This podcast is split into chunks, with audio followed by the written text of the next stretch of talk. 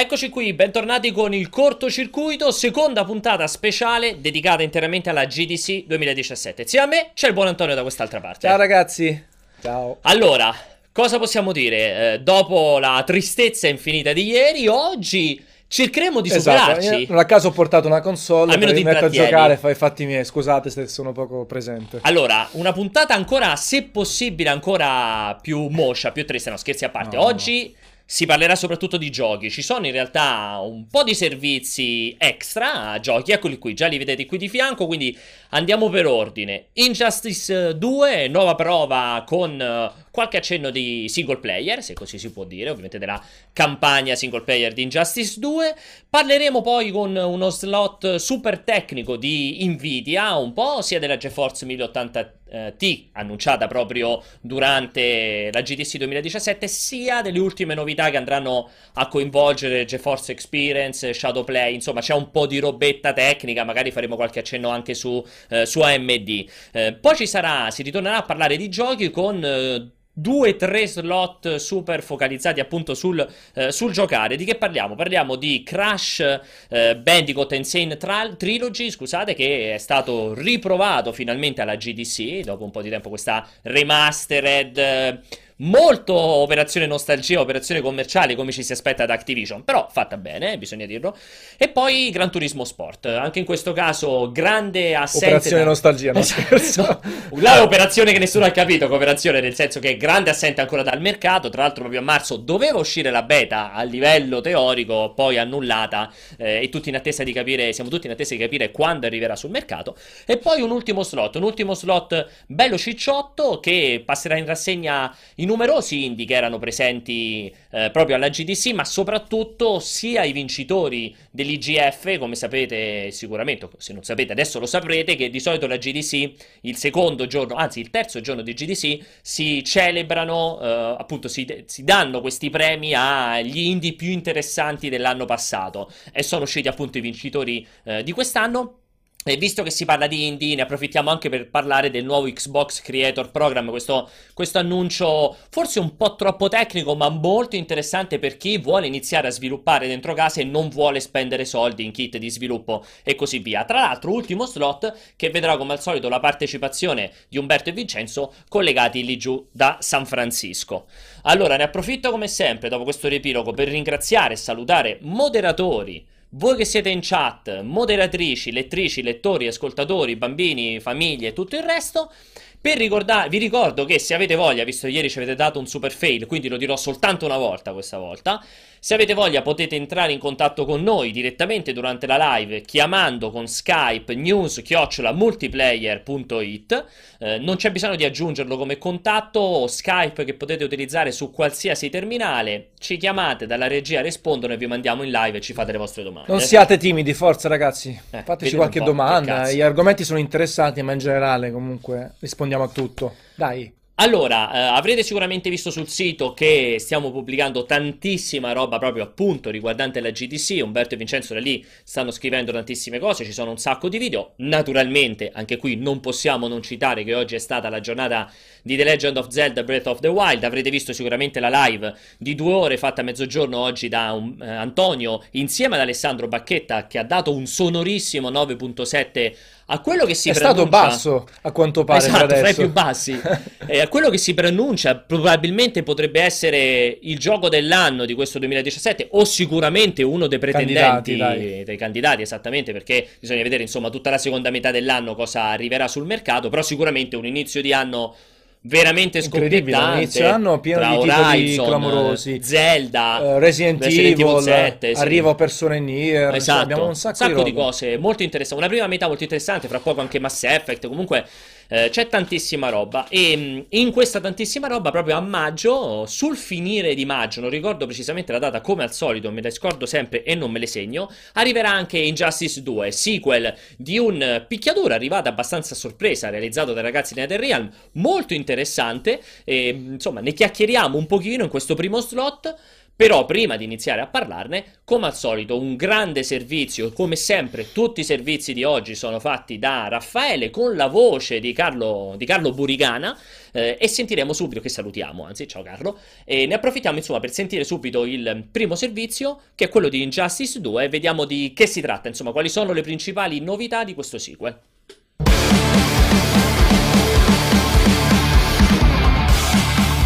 Alla GDC è stata mostrata la modalità in singolo di Injustice 2, il nuovo picchiaduro di NetherRealm Studios con protagonisti i personaggi dei fumetti DC. La struttura adotta soluzioni abbastanza classiche per il genere, con le scene di intermezzo che si alternano ai diversi combattimenti. A San Francisco è stato annunciato anche un nuovo personaggio, ovvero Dr. Fate, un combattente ideale per chi ama lottare dalla media e lunga distanza.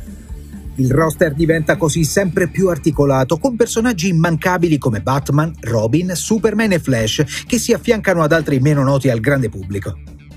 La personalizzazione dei combattimenti è un'altra novità importante. Vincendo gli scontri si ottengono infatti nuovi pezzi di equipaggiamento che non possono essere acquistati attraverso microtransazioni e che vanno a influenzare alcune statistiche. Injustice 2 arriverà il prossimo 17 maggio su PC, PlayStation 4 e Xbox One.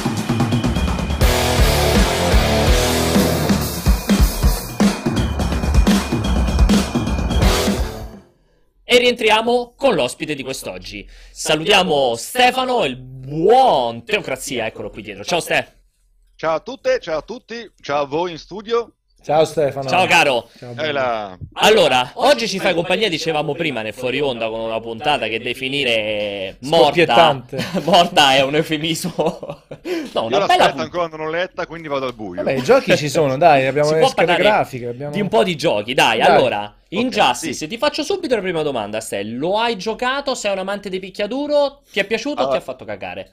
Allora, no, no, l'ho solo assaggiato cos'era? Il primo lo regalavano col Plus, no? Mi sembra di sì, è stato uno Potrebbe del... essere, lo sai, potresti avere Sì, grandemente potente. ragione. L'ho provicchiato velocemente, mi intrigava, però adesso arriviamo al secondo punto. In realtà ero, quando ero giovane così ero molto appassionato di picchiaduro, adesso un po' meno. Poi che è successo? Eh no, ma sai perché ti frustano, nel senso che sai, magari eri fortino tutto quanto, hai vari Street Fighter, Sì. Soul Calibur, Tekken, Virtua Fighter, sai a che livello puoi arrivare, dici, oh, è uscito un nuovo episodio, figata, lo assaggi, e dici, magari ti compri anche l'arcade stick per la settima volta come ho fatto io, e poi dici, "Mm, ma tanto cioè, non, non riuscirò mai ad approfondire come quanto mi piacerebbe, allora sai, dopo un po' rinuncio, rage Molli. quitto. Molly. E allora, il primo era comunque era simpatica perché era eh, questa capacità. Cioè, insomma, sono stati bravi ragazzi in NetherRealm, sia quando hanno ripreso in mano Mortal Kombat, e comunque hanno fatto un gran lavoro con Mortal Kombat quando l'hanno ripreso in mano. Sono stati molto bravi con Injustice perché. Non è mai semplice fare un picchiaduro dedicato ai supereroi. Uno, ovviamente, Eh, sì. per una questione di bilanciamento, vabbè, lì ci lavori abbastanza. Però anche renderlo interessante, cioè non era un'operazione semplicissima questa di prendere in mano tutta, tutto l'universo DC e tirarci fuori una roba figa lì con tutte le super mosse, cioè comunque riuscendo a coniugare quella roba che era andata molto bene con Mortal Kombat, ovviamente eliminando qualsiasi sangue, qualsiasi smembramento, Certo. perché quando parli di supereroi DC non puoi far vedere quella roba. Però è stata un'operazione abbastanza interessante a suo tempo, secondo me avevano fatto un gran lavoro senza entrare nel, nel mercato della roba competitiva. Ipertecnica. Sì, perché Sì, sì. Street Fighter era e rimane un'altra roba. Sicuramente anche il nuovo Tekken, Tekken 7, assolutamente rimane un'altra roba. Questo sapevo che qualcuno per un periodo l'ha anche giocato a livello competitivo, poi hanno Sì. mollato completamente il colpo perché insomma Ha avuto una vita breve. sì, cioè, è, un po', è un po' complessa Sì. come cosa. Eh, allora, ehm, lo aspettiamo questo sequel, non ce ne può fregare di meno. È un buon modo per ritornare a discutere di, di picchiadura, di chiacchiere di picchiadura, oppure ormai è un No, po'... beh, picchiaduro comunque sia, Eh. ragazzi, è sempre un genere che permette, insomma, ai giocatori di esprimere skill abilità. Cosa c'è Vero. di più bello quando tu giochi a un multiplayer basandoti, sai, sull'abilità di crescere, approfondire, eccetera. Quindi, secondo me è un genere santo che va preservato, sono Eh. contento se va avanti. Va messo tipo in riserva, in una riserva, va preservato e salvato. dai. No, perché Io- comunque è Eh. stato un anno un po' sfigato quello scorso, con tutto il discorso di Street Fighter 5, Ah, che sappiamo tutti che è stato ma, un mezzo disastro. Io ho giocato molto il 4, poi le varie evoluzioni, c'era sì. Super, Ultra, Sì, Mega, 4, Arcade. eccetera. Ah, oh, ma i netcode sia su Xbox che su PC, una favola. Eh. Cioè, come non me lo spiego ancora come sono, come sono usciti poi col 5 con tutti i Sì, problemi, eh, eccetera. tutto, zopp- Eh, tutto zoppicante, a metà, Dai. problematico, quella cosa Eh. lì. e quindi dopo, potrebbe arrivare con successo dopo uno Street Fighter 5 molto problema- problematico. Che Però, però- insomma, arriva a un passo da Tekken 7, che comunque Tekken 7 sembra molto figo, sembra Sì. che abbiano fatto un E grande poi è lavoro. super rifinito Tekken 7 perché è uscito una vita fa in sala giochi, diverse versioni, quindi sarà perfetto, si spera, eh, poi. Sì, poi sembra Tocco figo, ferro. con la campagna e tutto quanto, sembra molto figo Tekken 7. In non Justice c'è abbiamo dati di vendita più o meno Lo sai potenziali. che non ne ho la più per pallida capire idea? poi il reale appeal al di là della Io credo percezione. sia andato bene come numeri, tant'è che per decidere di fare il sequel evidentemente non è andato Vabbè, così certo, malissimo. sicuro. Eh, credo sia andato mo- abbastanza bene, eh, soprattutto appunto confermato con il fail di Street Fighter 5. Quello che ho trovato interessante è che veramente secondo me con un Injustice potevi fare un'operazione more of the same eccezionale a costo zero, cioè raddoppiavi il, il I roster, personaggi. cioè. avevi fatto il gioco.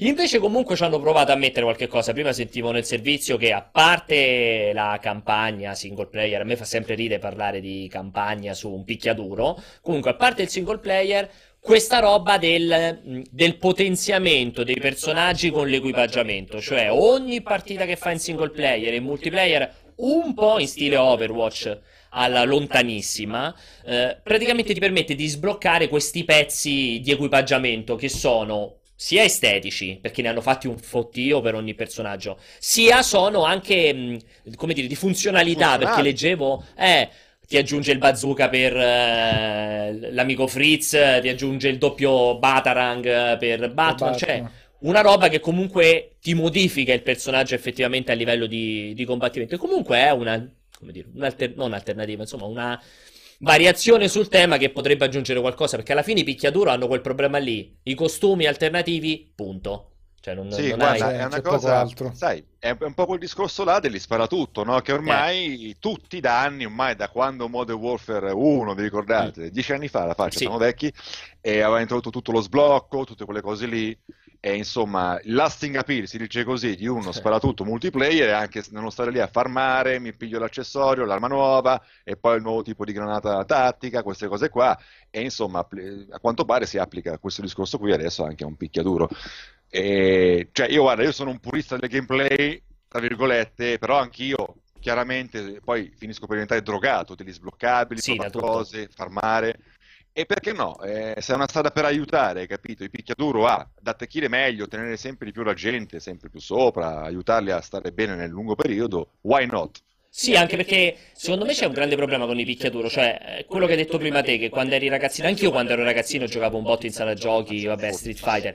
Poi nel momento in cui è diventato console ho immediatamente perso qualsiasi possibilità perché cominci a sfidarti con il mondo online e scopri che sei non a merda, oltre il concetto di merda. Invece in sala Ah. giochi magari giocavi con gli amici, potevi fare un po' più il cazzone, avevi diciamo un panorama più ristretto di avversari. Facevi il callo secondo- nel tuo pollaio? Eh sì, sì, esatto, facevi quella roba lì. Invece, secondo me hanno questo problema di picchiatura, ovvero se non ti, non- non- non ti proietti al multiplayer, quindi appunto a una scena competitiva di un certo tipo e quindi decidi di investirci ore e ore e ore, cioè che fai a casa? Dopo che ti sei finito ecco, con la campagnetta, non Sì, c'è c'è poco nient'altro da- da... Non a caso per- all'inizio Tekken ha avuto tanto successo perché Esatto. aveva le storie, le sequenze di intermezzo in computer grafiche, Esattamente. quindi vedevi tutto. giocati. spammavi i calci con Eddie e facevi... Esatto, ti, ti durava di più perché c'era una piccola storia dietro. Ecco, l'idea dei collezionabili, comunque degli sbloccabili, quindi la voglia di dire parto con questo personaggio e mi disblocco tutte le sue, di tutti i suoi equipaggiamenti in modo che poi me lo faccio più figo.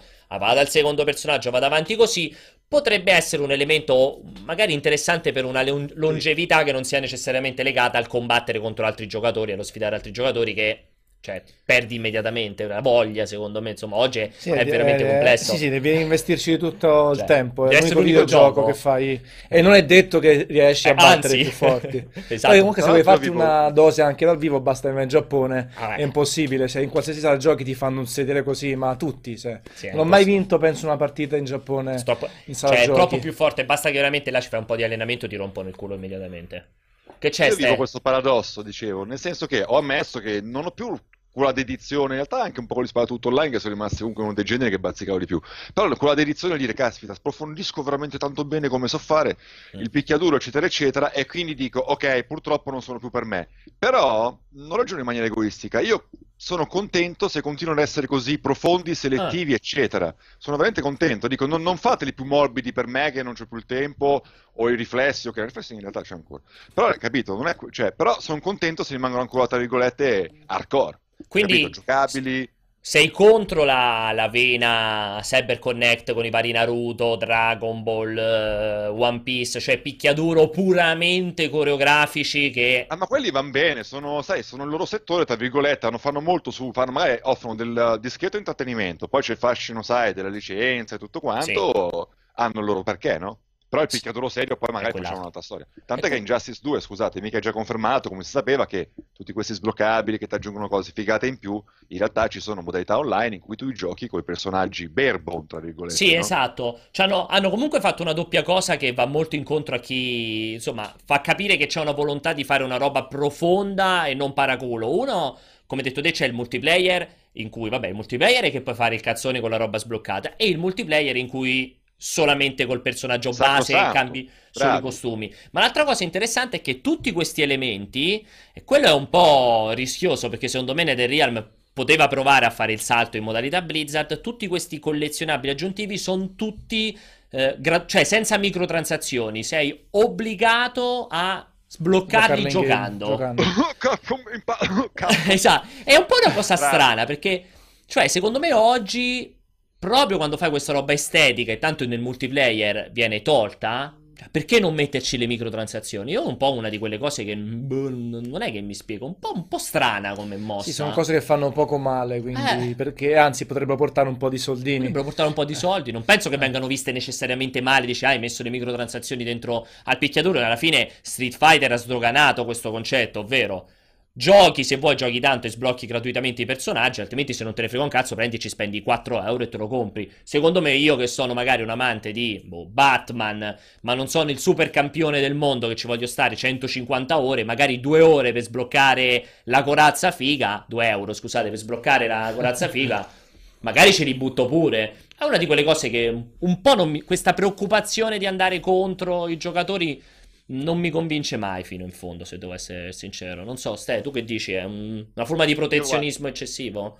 No, guarda, io sono del parere opposto, nel senso sono contento che qualcuno applichi un modello economico così, tra virgolette, democratico, così, sai, così alla vecchia maniera. Cioè, a me fa un po' girare le palle, scusate la parola, scusate il girare, e il fatto che, ad esempio, cioè, caspita, i costumi alternativi di un gioco, sai, faceva parte del fashion, mi, mi, mi farmo la campagna, la completo più volte, l'arcade mode, e mi sblocco il mio, così, Paul Phoenix col, col- col completo alternativo, eccetera, eccetera, invece se te li devi comprare. Non lo so, cioè, nel senso, sono contento invece che qualcuno dice, no, guarda, O giochi lì. o ciccia? Però scusa, alla fine se li mette entrambi le possibilità, qual è il problema? Cioè, allora, s- No, acquistabili... problema, Però mi sembra quasi una Infatti. presa di posizione per dire, Mm. vedete, noi vi vogliamo bene, ci teniamo il gioco, sembra quasi, sai, una dichiarazione di intenti. Poi effettivamente a livello pratico, nel caso tuo, anche nel caso mio, magari me lo compro poi in Justice 2 ed effettivamente ci, ci giocherò in sei mesi, soltanto 30 ore, dico, caspita, vedi, lo vorrei, il Batman figo. Lo so. E. E paghi su. Ma secondo me, E cioè, nel momento in cui c'è un multiplayer pulito, fra virgolette, non vedo- quindi non può essere un pay to win, non lo vedo così problematica dare la possibilità. Sì, io magari non voglio stare lì a farmare, ma purtroppo non si sa. Magari in 5 ore l'hai fatto tutto il personaggio, magari te ne servono 500. Dico, magari a me non mi interessa stare tutto quel tempo per sbloccare qualche cosa eh, in merito. Non so, vabbè, è da vedere. Tecnicamente. Sai, con- Vai, eh, scusa. Hai detto una cosa interessante, sai cosa? Forse, visto che non ci sono i soldi in ballo e quindi loro non ti vogliono tenere lì coreano a ti, ti, ti, ti, come, come con i bitcoin, no? Ti, ti, ti, ti, ti, È abbastanza semplice riuscire a raggiungerlo, non Sì, troppe ore. probabilmente sì. Oppure invece sarà difficile e non puoi E te- comprarlo. prendi quel T'attacchi Quello proprio. più frustrante di Nioh e Dark Souls assieme. esatto, sei lì a morire. Comunque, continuiamo a vedere il trailer. Tecnicamente è sempre molto bello. Vabbè, parliamo sempre un bel motore grafico, fatto Figo. bene. Sì, sì, sì, sì. C'ha sempre quella roba, un po' quella deriva, io dico di Naruto, che ti partono le super mosse da 45 minuti, che è tutto automatico, che a me fa sempre Inutile. super ridere. Cioè, la prima volta è bella, la Sì. seconda anche. Poi terza basta. voglio giocare punto e basta. Infatti bisognerà capire se sarà roba anche quella eliminabile nel momento in cui fai il multiplayer per fare una roba più veloce, perché non mi ricordo Sì. come avevano fatto con il primo, che se non sbaglio c'erano degli elementi che non si potevano utilizzare durante le competizioni, avevano bloccato qualche elemento. sì, era più limitato, Sì, era non più ricordo puro come- online Sì, per perché altrimenti giocarlo. ogni volta fai sta cosa e ti parte la super mossa che leva a metà e ci mette 8 secondi prima che avvenga non è proprio all'insegna del competitivo e-sport, che stanno lì fermi a aspettare che finisca la super mossa. Boh, non riesco a comprendere questa cosa qui. Comunque niente, diciamo, di Injustice è interessante. Io onestamente mi aspettavo, forse da NetherRealm, io ho un po' paura per loro che si stiano rinfilando nel, nel labirinto dei sequel infiniti da cui si erano un po' liberati nel tempo. Poi sono ripartiti con Mortal Kombat, adesso ripartono con Injustice e non vorrei tornassero a essere ogni due anni un Mortal Kombat nuovo, ogni anno l'Injustice e così via. Che non so quanto poco ci metta a rompere completamente le Sì, sì, scatole. poi Eh, facciamo come i musicali, magari un esatto. picco e poi un crollo verticale, Verticale. perché è sempre Tra l'altro, uguale. scusate, a proposito di mercato, picchiaduro e, e anche supereroi, ma adesso magari ricordo male e faccio la gran figura di merda, ma Capcom non annunciò che era al lavoro su un nuovo Marvel vs. Capcom? Credo. Sì, è No. vero, Sì, è stato detto, sì. annunciato in qualche cosa, Forse era è proprio con visto. PlayStation. Qualche mese forse. fa, no? Qual- meeting, forse. PlayStation, Qualche È evento PlayStation PlayStation. Experience. Quindi, insomma, vedete, c'è un po' di balance nella forza, il genere magari appunto torna un po' su, vedete, cioè carino Sì. anche. Poi c'è questa sfida ideale fra questi Yankee, eh, che è appunto responsabile di Injustice e Mortal Kombat, e invece del Giappone Giappo. Capcom alleata a Marvel, come al solito. Effettivamente, mo- mi ci fa pensare, sono gli unici che fanno picchiaduro non, non orientali, effettivamente, NetherRealm. eh? Perché Fammici così- pensare. Così occhio, effettivamente, perché Street Fighter, Tekken, eh, Marvel vs. Capcom sono tutti orientali, effettivamente, mo che dici. Ci Eh, sarà anche un perché, insomma. Sì, effettivamente. Eh. Sì, Dici proprio la differenza la di scuola- mercato. Sì, per la non scuola sono malissimo. Ad esempio, poi Mortal Kombat, eh, allora l'ultimo lo solo prodicchiato, mi stava piacendo anche lì, Sì. però l'ho mollato poi altre cose. E, però, insomma, Mortal Kombat, secondo me il 2 era proprio un bel picchiaduro. Cioè, l'uno dicevi, vabbè, stanno Sì, scherzando. forse la questo, scuola proprio di il due pensiero Sì, mo che ci fa, più semplice. che ci fa- mi ci fa pensare, sì, dignità, però. secondo me. il Sì, confermano intanto in chat effettivamente che era nella PlayStation Experience, il Marvel vs. Capcom Infinite, eh, che poi è scomparso. Vabbè, potrebbe essere un altro anno con diversi picchiaduro, perché ecco, abbiamo questo discorso del Marvel vs. Capcom, abbiamo il Tekken, abbiamo l'Injustice e abbiamo nell'aria, io ogni tanto mi ritrovo sempre a citarlo, c'è questa attesa per questo ipotetico picchiaduro, lì ne sa sempre molto di più Vincenzo, realizzato da Riot che aveva acquistato questo piccolissimo team di sviluppo che stava facendo questo picchiaduro con i robot estremamente Ah, semplice perché era tipo vero, tutto con un pulsante però super eh, da e-sport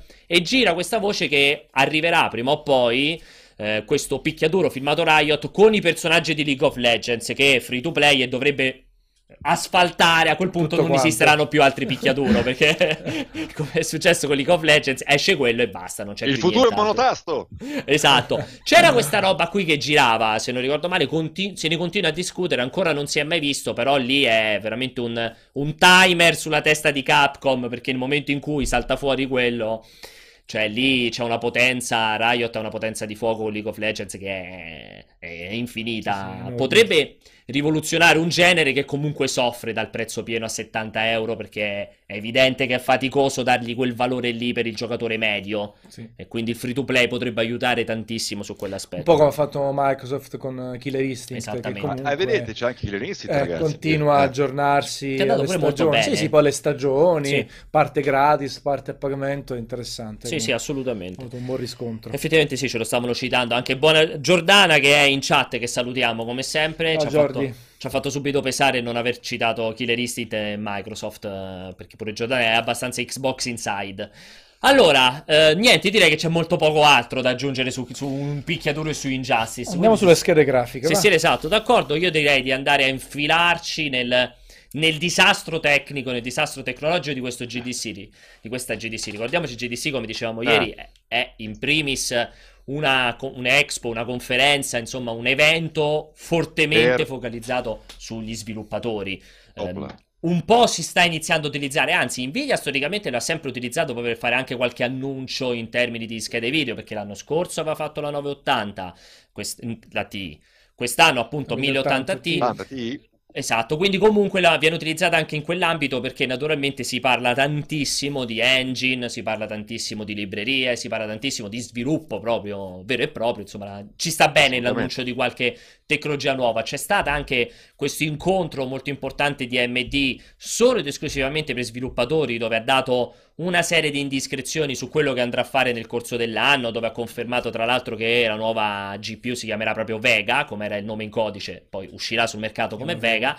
Eh, quindi insomma è interessante perché, perché comunque c'è sempre abbastanza materiale. Quindi direi, C'è prima di metterci... scusa. Ah vai, vai, dicevi? Ecco, c'è, c'è, c'è bel fermento, insomma. Sì. Dopo, sai, poi ne parliamo magari più Esatto, vediamoci il servizio perché poi c'è tanto da parlare. Vediamo il servizio di Raffaele che insomma ci racconta quali sono state le principali eh, Novità. novità, annunci eh, da parte di Nvidia. Ragazzi, quanto abbiamo? Perché mi si è spento il Dopo le voci che volevano l'annuncio sul palco di San Francisco, Nvidia ha sfruttato proprio la GDC per mostrare il suo prossimo cavallo di battaglia. Presentata al motto più veloce della Titan X, Nvidia GXT 1080T sarà messa in vendita già dal prossimo 10 marzo al prezzo consigliato di 699 dollari. Basata sullo stesso GP102 della Titan X, la nuova scheda grafica propone 3584 CUDA core e 11 GB di memoria, che a una velocità di 11 GHz si traducono in 484 GB al secondo di banda passante. Tutta una serie di ottimizzazioni hanno poi permesso alla scheda di mantenersi più fresca dei modelli passati, così da lasciare spazio per l'overclock. Nvidia promette un incremento del 35% delle prestazioni rispetto alla 1080, che sul mercato americano ha già subito un sostanzioso abbassamento di prezzo. Novità sono in arrivo anche per Shadowplay, con l'introduzione della modalità Highlights per registrare in automatico i passaggi salienti delle partite.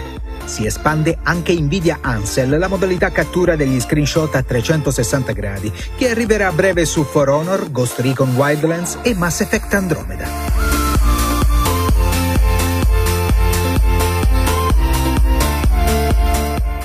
Ed eccoci qui, sempre con questa bella musica. Ehm, Ste, prima ti si, ti si sentiva un attimino mentre, perché ci sono stati un po' di problemi sul fuori onda, mentre stavamo partendo con il servizio. Allora, hai sistemato? No, infatti No. non ti sentiamo. Aspettate che adesso ti riabilitano. Perché Jacopo... Ecco, Grande vai, dicevi, Jacopo. Ok. Ok, ci siamo. Dicevo, ti è crollata la scenografia. No, poi non mi funziona il monitor, però siamo ancora in telefonata. Ok, sì, perfetto, mi fa piacere. Allora, ehm, Nvidia, dice- stavi dicendo prima, cioè il mercato è in super fermento perché è stato un bello, anno... finalmente, no? di- esatto, è stato un anno, sia il 2016 sia questo inizio 2017, un anno dirompente per il gaming PC, perché sono tutti in super attivo, Nvidia record di tutti i tempi, Intel record di Poi tutti le i console tempi. oramai sono chiaramente basate su tecnologie anche Tutto proprio PC. del PC, Sì, cioè non più custom Sì, incredibili, esatto. magari un po' futuristiche, tipo la Pro che ha delle robe di Vega, no? Però- A quanto pare, però siamo lì. Probabilmente veramente Switch è l'unica che un po' di più si allontana da una componentistica PC Di in casa, senso stretto. desktop, Sì, eh, perché tutto. comunque con la roba Nvidia, col Tegra, eccetera. lei, infatti. Sì, sì, è comunque Nvidia, però non è proprio quell'architettura PC che invece vediamo su PlayStation 4 e su Xbox One. Sì. Quindi un mercato in super fermento. Soprattutto finalmente c'è, sembra esserci questo ritorno potentissimo di AMD che aspettavamo tutti da un sacco di, anno- di anni perché Intel Viva la si è- concorrenza. eh sì, esatto, Intel si è presa il dominio ormai da almeno tre anni, forse anche di più per quello che riguarda i processori, Sì, più, perché sì. ormai si, si parla di Core 5, 7 e 3 da anni, anni, anni e non si sente più una- un processore AMD. Io, io sfido in chat a chiedere al volo come si chiamano le CPU AMD. Sì, perché veramente io mi ricordo i Phenom, quelli là, gli FX, però Certo. è roba anni e No, anni poi, fa. eh, fecero una strage proprio, sai, con eh, già il cosi, i Cortu Duo cominciarono a essere, sai, Esatto.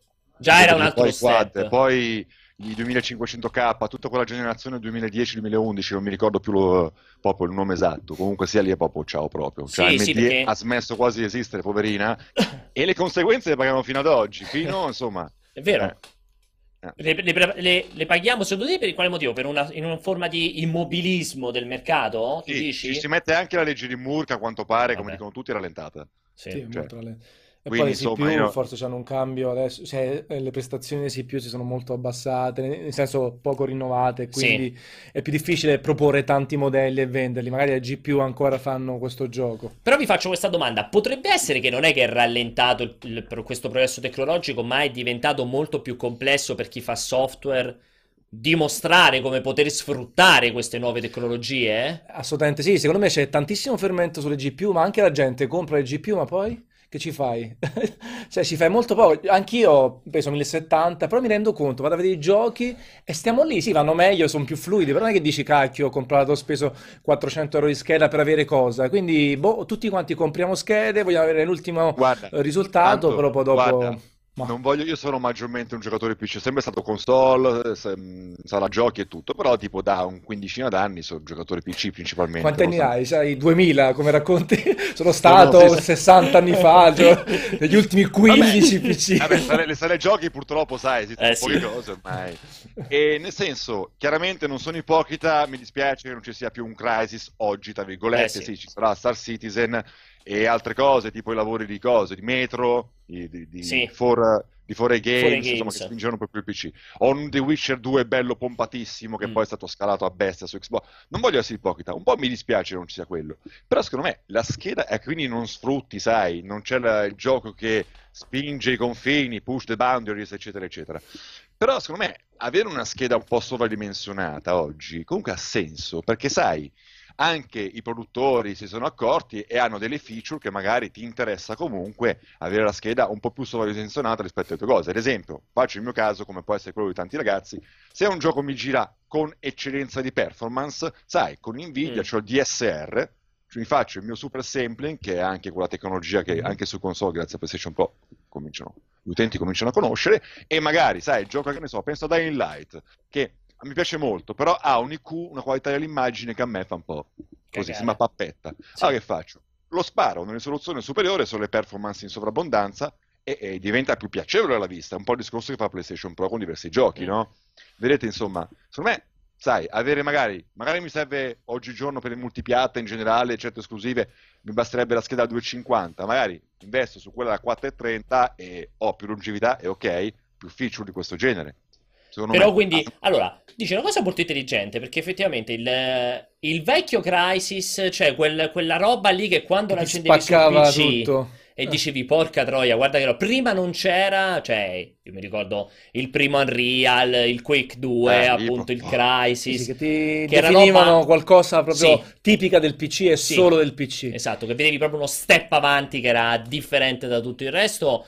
Effettivamente sono tanti anni che non lo vediamo, perché anche il The Witcher 3, che comunque è bellissimo Su- da vedere, Sì. Sì, è molto più bello. però gira molto bene su console. Io poi lo sai che la butto anche su una cazzata esterna, le televisioni. Mm. Adesso stiamo cominciando a sdoganare sulle console soprattutto, ma anche su PC, TV enormi, 55, 60. Poi sul PC spesso siamo abituati ad avere il monitor 24, 27, 30. Già 30 hai un super Eh, monitor. esatto, allora onestamente vedere un The Witcher 3 su un 24, per quanto si veda super grafica, poi vederlo su un 55, eh, eh, eh, fa- c'è, c'è differenza. Allora anche questo, forse il PC adesso può, essere- può giustificare TV 4K, quindi Sì. devi, devi posizionarlo in maniera differente rispetto a prima nel, nel- nel living, nel- nella casa. Non puoi avercelo più nella stanzetta come piccolina, ma devi avercelo dove c'è la TV del È soggiorno. una cosa in parallelo, Eh. perché in realtà proprio Sì. negli ultimi anno e mezzo, due anni c'è stato un proliferare di monitor PC piccoli, io dico piccoli nel Sì. senso rispetto ai 60, Certo. quindi da 27, 30, E 32, cominciano ad avere soluzioni per top, per cui 1440p oppure, Oppure già in 4K. 4K, 120 Hz, proprio oggi hanno annunciato uno da 240 Hz, mi sembra AOC, quindi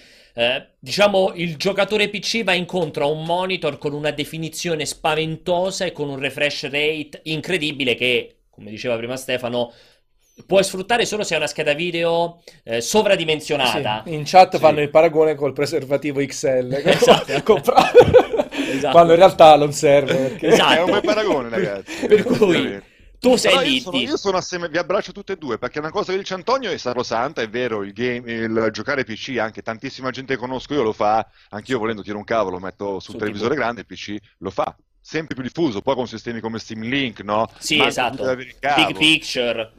Però da- d'altro canto in realtà è molto florido e anche la dimensione che preferisco io, giocare con un monitor che magari non lo so, ti piace particolarmente perché per il fatto degli hertz, no? Sì. Fatto, eh, cose del genere, oppure... Perché comunque ce l'hai sempre a 40-50 cm dalla faccia. Ricordiamo quando giochi PC hai quella Sì. roba lì che c'hai. ci- Cioè, a 50 cm ovviamente puoi mettere in 60 pollici, diventi scema.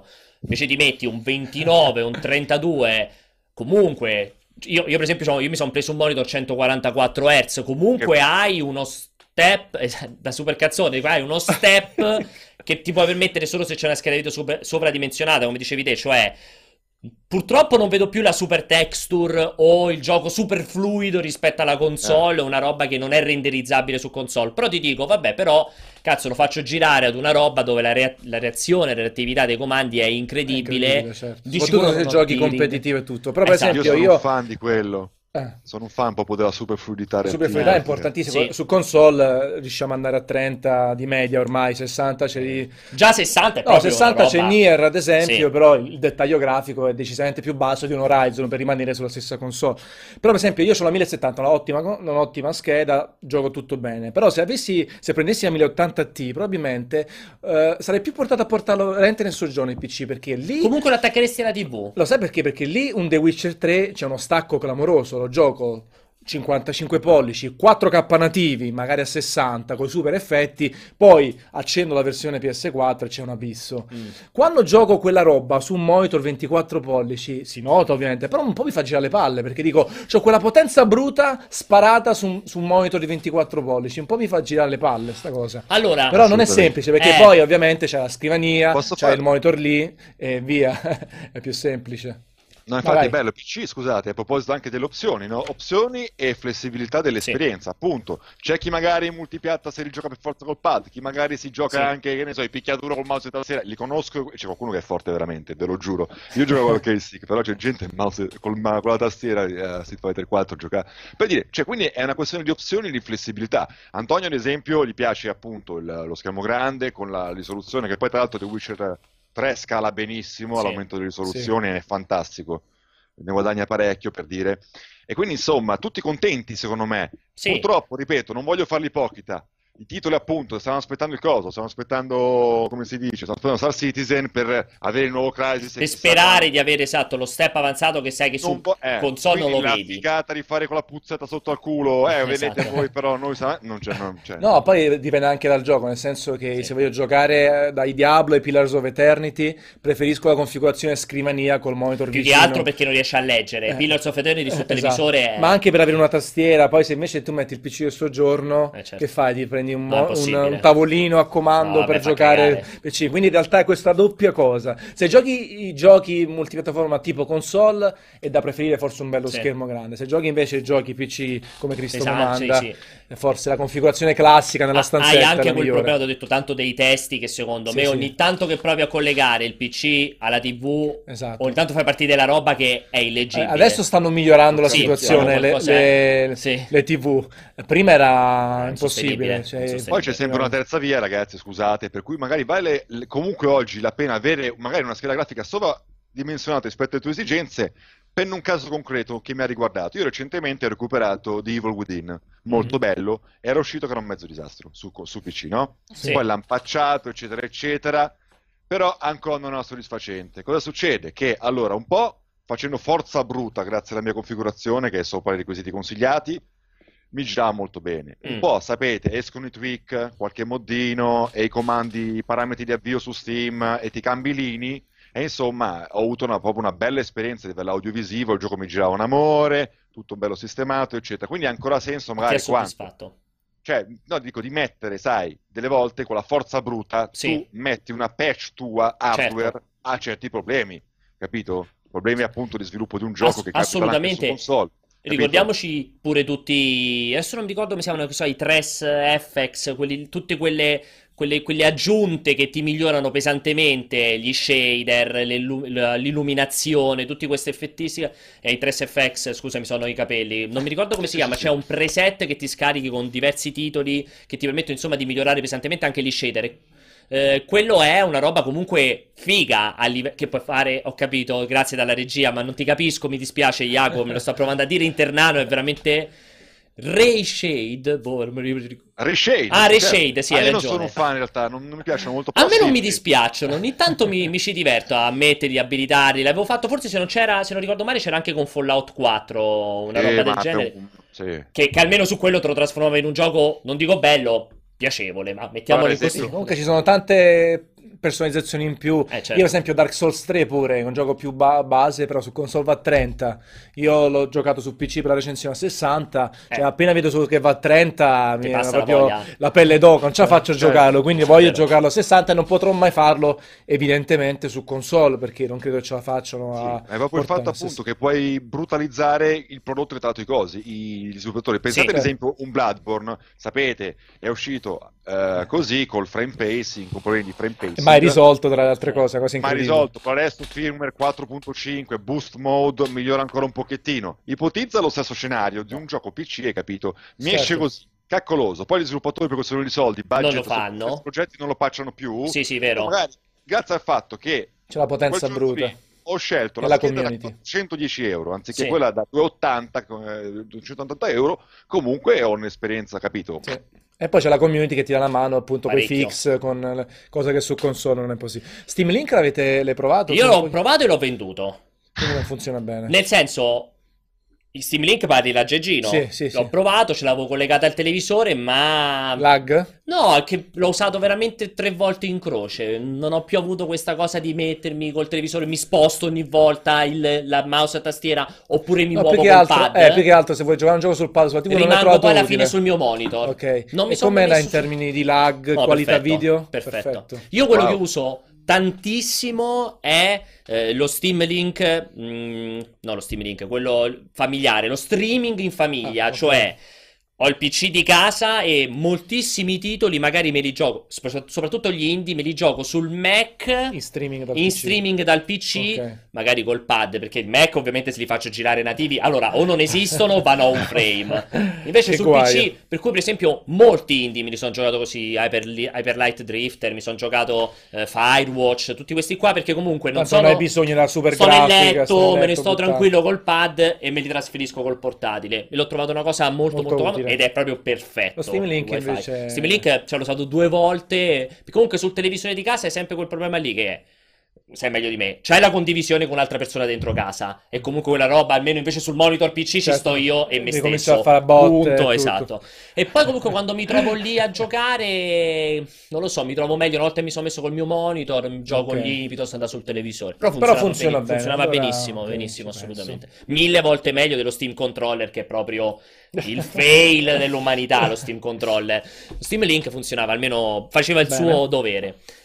Parliamo ancora un pochettino di altre cose, perché dobbiamo andare avanti ancora per 10 minuti, ragazzi. se ci- Assolutamente, le novità di cose, di, Eh, esatto. GeForce Experience. Allora, eh, GeForce Experience, vabbè, c'è tutto il dibattito quello su, mi viene sempre Michel Ansel, come diciamo ieri su Ansel, che è questa tecnologia che ti permette di fare super screenshot, super fighi all'interno dei Super giochi. bullshot! Esatto, solo che ovviamente ci deve essere il supporto da parte dello sviluppatore. Eh, interessante, però è una di quelle robe estetiche, cioè, carine, fatte benissimo, però sta lì. Quello che ho trovato figo, che in realtà, qui correggetemi se sbaglio, era una roba che c'è sempre stata eh, su One fin dall'uscita, ovvero il fatto che adesso GeForce Experience darà la possibilità agli sviluppatori di eh, far registrare in automatico degli- dei momenti di gioco particolarmente fighi. Che è una cosa, Gli se non ricordo male, Xbox One te li faceva ogni tanto ti sparava in automatico Sì, le sì, clip. esatto. C'era tipo Rise che Esatto. faceva quando Ogni facevi volta- delle combo ti, ti la faceva fare. Il concetto è lo stesso, solo che adesso l'hanno spostato appunto su PC, per cui lo sviluppatore che vuole lo implementa. E cosa succede? Che per esempio lo ha fatto vedere Cliff Blesinski durante Lawbreakers, durante proprio la GDC, quando fai delle super uccisioni. E quella è molto figa l'idea. Lui te la registra, Ok. non ti compare nulla, nel senso, lui ti registra queste super uccisioni. Alla fine del match, Ti siccome dà ci una vogliono... sorta di resoconto. con No, più tutto. figo, siccome ci vogliono, mi sembra, 120 secondi fra un match e l'altro, perché sai che c'hai la chat di fine partita, in quei 120 secondi ti parte un editor video dentro al Ah, gioco, figo. con già tutti gli highlight preparati, che tu in- ti puoi mettere a, che ne so, ritagliare, mettere roba in evidenza e lo puoi direttamente condividere su Facebook o sul coso. Questa è una figata, Molto una figo, figata. sì, sì, sì, Eh, come una bella idea. concetto è fighissimo. Lo useranno perché- in due, però Però, Però l'idea è senti, è è un'idea nuova e simpatica. interessante. Sai, perché poi va anche a compensare una cosa, quando faccio il long play o i pranzi così qua su multiplayer, i ragazzi mi conoscono, lo sanno. Io detesto questa tendenza un po' generalizzata dei multiplayer di essere multiplayer di attesa. Eh, esatto. lo vedi anche For Honor e carica e sta lì, Sì. e questo, e TT, TT, cioè, almeno così capisci, cioè, Sfrutti il tempo. Sì, ti tiene impegnato. Ah, è una cosa intelligente. Di nuovo, deve essere abilitato dallo sviluppatore, naturalmente, deve essere, lo sceglie lui quando metterlo, come metterlo. E comunque bisogna dire, lo Breakers ha, ha un'idea simpatica, almeno quei 90 secondi, se no, 120, non mi ricordo quanto sono, se non ti frega di stare lì a chattare GG, ok, che fai? Almeno ti fai il tuo filmatino con gli highlights, te lo spari su, te lo conservi. Ah, È una cosa simpatica. Devo dire bravi, che... bravi. Lì rientriamo nel dibattito con AMD. Io credo che oggi Nvidia, da un punto di vista di driver, di supporto, sia purtroppo per AMD, cioè 150.000 km davanti, perché lo Shadowplay, secondo me, è, un- è una roba che funziona Fantastico. benissimo proprio, cioè non, non gli si può dire nulla da se ci vuoi fare lo streaming, se vuoi registrare la roba, cioè Non hai più bisogno di roba esterna. Niente, funziona benissimo Funziona con tutti i giochi. Eh, AMD fondamentalmente non c'è Non un cazzo. Poi c'è Posso tutto... aggiungere due cose? Vai, vai. Allora, allora, ad esempio, Shadowplay io sono innamorato sia da quando l'ho lanciato ed è una figata. Poi tra l'altro recentemente ha fatto l'Overhaul, Esatto. così. Sì, sì, Eh, sì, sì. Quindi c'è l'interfaccia più carina. Tutta Eh, ad esempio, ridisegnata. c'è una figata che io vorrei sulla Play quando gioco. Sapete quando registrate gli ultimi minuti? Sì. Mhm. Eh, cioè sulla Play non- delle volte non capisco cosa ho registrato perché, sai, registra la cieca, tra virgolette. Qui Sì. invece ti viene sempre, quando attivi quel comando lì, viene fuori il coso, la notifica registrati gli ultimi 3 minuti e 5 secondi, per Sì, dire sì. cose... Sì, su PlayStation adesso c'è la eh, l'iconcina, se premi due volte ti compare Eh. l'iconcina inizio e ripremi due volte fine, puoi, puoi fregare il sistema così. Eh, lo so, eh, infatti, però... eh. E poi sai cosa? Ehm, È, molto, molto, cioè, più, per- più versatile, più comodo. Quello È stato sì. accompagnato dal fatto che tutto è stato integrato in GeForce Experience e a un certo punto loro hanno richiesto il login. Questa qua mi Eh, sembra sì. una delle puttanate delle... Per scaricare i driver, per scaricare gli aggiornamenti, quella è stata una veramente... Sì. palle clamorosa. Quella è stata una grande inculata. eh. senso, la reticenza, io dico una, cosa, dico una cosa, siamo nell'epoca di Facebook, Sì. Twitter, Instagram, il giochino così per smartphone, il programma per andare a correre, e mi sono iscritto a PlayStation Network. E insomma, cioè i tuoi dati, perché la gente ne fa una questione di principio, sai, da scendere in piazza con, i- con i Sì, manifesti sì, sì. e tutto. Ah, oh, ti iscrivi solo a un servizio in più, tra virgolette, e la privacy e tutto. Cioè, ti spiego, questa cosa qua dei, dei driver fa arrabbiare anche a me perché è una Non ha senso, cioè... Sì, quello no. Però nel senso il fatto che sarebbe il principio, ah no, perché devo dare una... come la gente che dice, ah questo gioco qua è sia su Steam che su Uplay, che palle la doppia login. Ah, Sì. no, cioè, ma ma c'è, c'è stata una corrente di critiche che ai, tempi, Eh? sai, oh, voglio, cioè, ma vabbè, cosa vi costa? Una spunta in più, ti scrivi un altro servizio in più, che tanto i tuoi dati ce l'ha chiunque, l'ha ormai, Sì, sì. anche se va a fare la spesa al supermercato con la, con la testa della fedeltà, sei schedulato No, ovunque. è che quello che faceva cagare proprio di GeForce Experience era, non so se ti è più capitato, perché qua col fatto che ogni tanto passano magari computer Asus, MS, MSI Eh. da, da recensire, che sono nuovi di zecca, tu quindi lo avvii la prima volta e ti parte GeForce Experience in uno stato tipo vergine, che Ah. ti deve far scaricare i primi driver. E appena parte ti chiede, ok, registrati login e password per scaricare i driver. Comunque una roba... Ah sì, quello è Un, patetico. è un pochettino Sì, sì, sì. audace. Sì, e poi cioè, Cioè, perché? Vabbè, però, Poi però è così. 2000 Un'altra cosa 16, comunque, ragazzi, 17. AMD, allora io non sono più utente di AMD da qualche anno, però Eh. mi pare che abbia introdotto non troppo tempo fa un sistema di recording e di streaming, eh. Allora, tu sei convinto dello streaming? Secondo me avevano solo introdotto, ma era secondo me ancora in beta un sistema di Ah. recording. Non sono convintissimo dello streaming, se devo essere sincero, suo proprietario, eh. Io dico, cioè, No, come no, mi Shadowplay. aspetta, mm, eh, però insomma ce l'hanno, ci stanno leggermente mettendo in pari comunque Eh, sì. sia, però non ho esperienza diretta, non voglio... Allora, stanno sicuramente migliorando moltissimo. È ovvio che lì purtroppo partono con, cioè, molto molto indietro rispetto a Nvidia, perché comunque Nvidia lì è andata avantissimo, cioè veramente a passi da gigante. Io mi ricordo appena era uscito Shadowplay, tutti che è sta cagata, che è sta cagata, nell'arco di un anno e mezzo veramente l'ha morto trasformato. Frax, morto MSI, MSI Afterburner, cioè per me lo Esatto, per cioè, frame time io, In un anno e mezzo l'hanno veramente rivoluzionato. Poi col fatto che si appoggia tutto al chipset, quello dedicato sulla scheda video, non pesa per niente sul frame rate. Cioè, Sì, comunque hanno fatto un lavoro. grandioso. Veramente non gli si può dire nulla. Ottimo. Ecco, lì oggi secondo me non te lo giochi soltanto appunto sulla i teraflops della scheda video te la giochi molto anche su, eh, cioè su questo supporto driver e sull'ecosistema intero, esatto. Poi ci mancherebbe le Vega nuovo di AMD, siamo tutti in super attesa di vederle perché sembrano essere notevoli. Comunque ricordiamo le Fury, quelle uscite lo scorso anno, avevano fatto un lavoro sui consumi eccezionali, anche se purtroppo hanno comunque faticato ad affermarsi sul mercato, secondo me per problemi di prezzo. Purtroppo quando hai un concorrente così forte, io credo che devi un, un un pochino ribassare i prezzi rispetto al concorrente per sì. stimolare sì, la sì, gente. E infatti con Polaris, dai, infatti, c'è, c'è riuscita, non so adesso bene le quote, però eh, comunque... Eh, stanno comunque... Però comunque anche a livello di opinione pubblica e tutto, si è rimesso in moto. Eh, se, ci dicono dalla Questo DG Nvidia 70%, scusa, Intel 70%. Intel. Cosa? È importante, dico anche, come dice Antonio, magari sai, si è rimessa in moto. Sai cos'è? Anche la, siamo su internet, l'immagine conta parecchio. Tantissimo. Eh, la, la, la percezione che dai, no? Che magari poi, sai, eh, i fatti non quagliano esattamente in quella direzione, sì. però tu come MD dai l'idea di essere attiva, Vispa, una bella, di avere una bella alternativa di tutto quanto, insomma, Esatto. Fa, fa è successo anche a me che le, le, precedenti due schede sempre Nvidia manco ho pensato. Poi eh, quando dovevo prendere la 1060 anziché la 1070 ho pensato anche alla, alla controparte eh, AMD. Quindi di conseguenza significa che ti rientra un po' in circolo sto fatto che fa delle schede interessanti. Sì, sì, assolutamente. Poi e... ho preso Nvidia qua però. No, però sicuramente si è rimessa in moto sì. ed è molto interessante con i processori perché con sì, i processori, processori certo. forse c'è eh, lì c'è meno ecosistema, quindi c'è più possibilità di avvicinarsi pesantemente. Sembra veramente che con Ryzen stia facendo tutta la perfezione. A me non ha fatto impazzire che si è dovuta un po' piegare alla nomenclatura Intel, nel senso il Ryzen 7, il Ryzen 5, il Ryzen 3, per esattamente fare, capire, come certo. il Core i7, il Core i5 e il Core i3.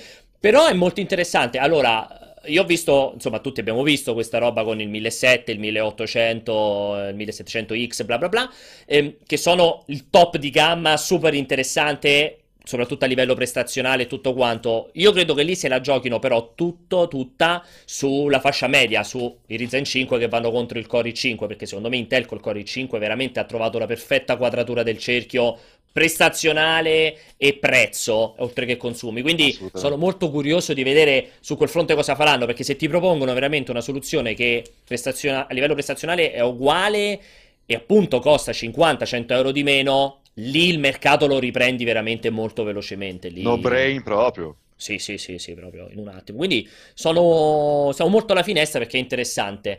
Eh, io direi eh, perché mi stavo dimenticando che dovremmo avere in proposito il contributo di Umberto, se dalla regia mi confermano. Ah, ci abbiamo un contributo di Umberto perché giustamente Umberto è stato alla presentazione di Nvidia, la doppia presentazione GeForce 1080t e um, tutte queste novità su GeForce Experience.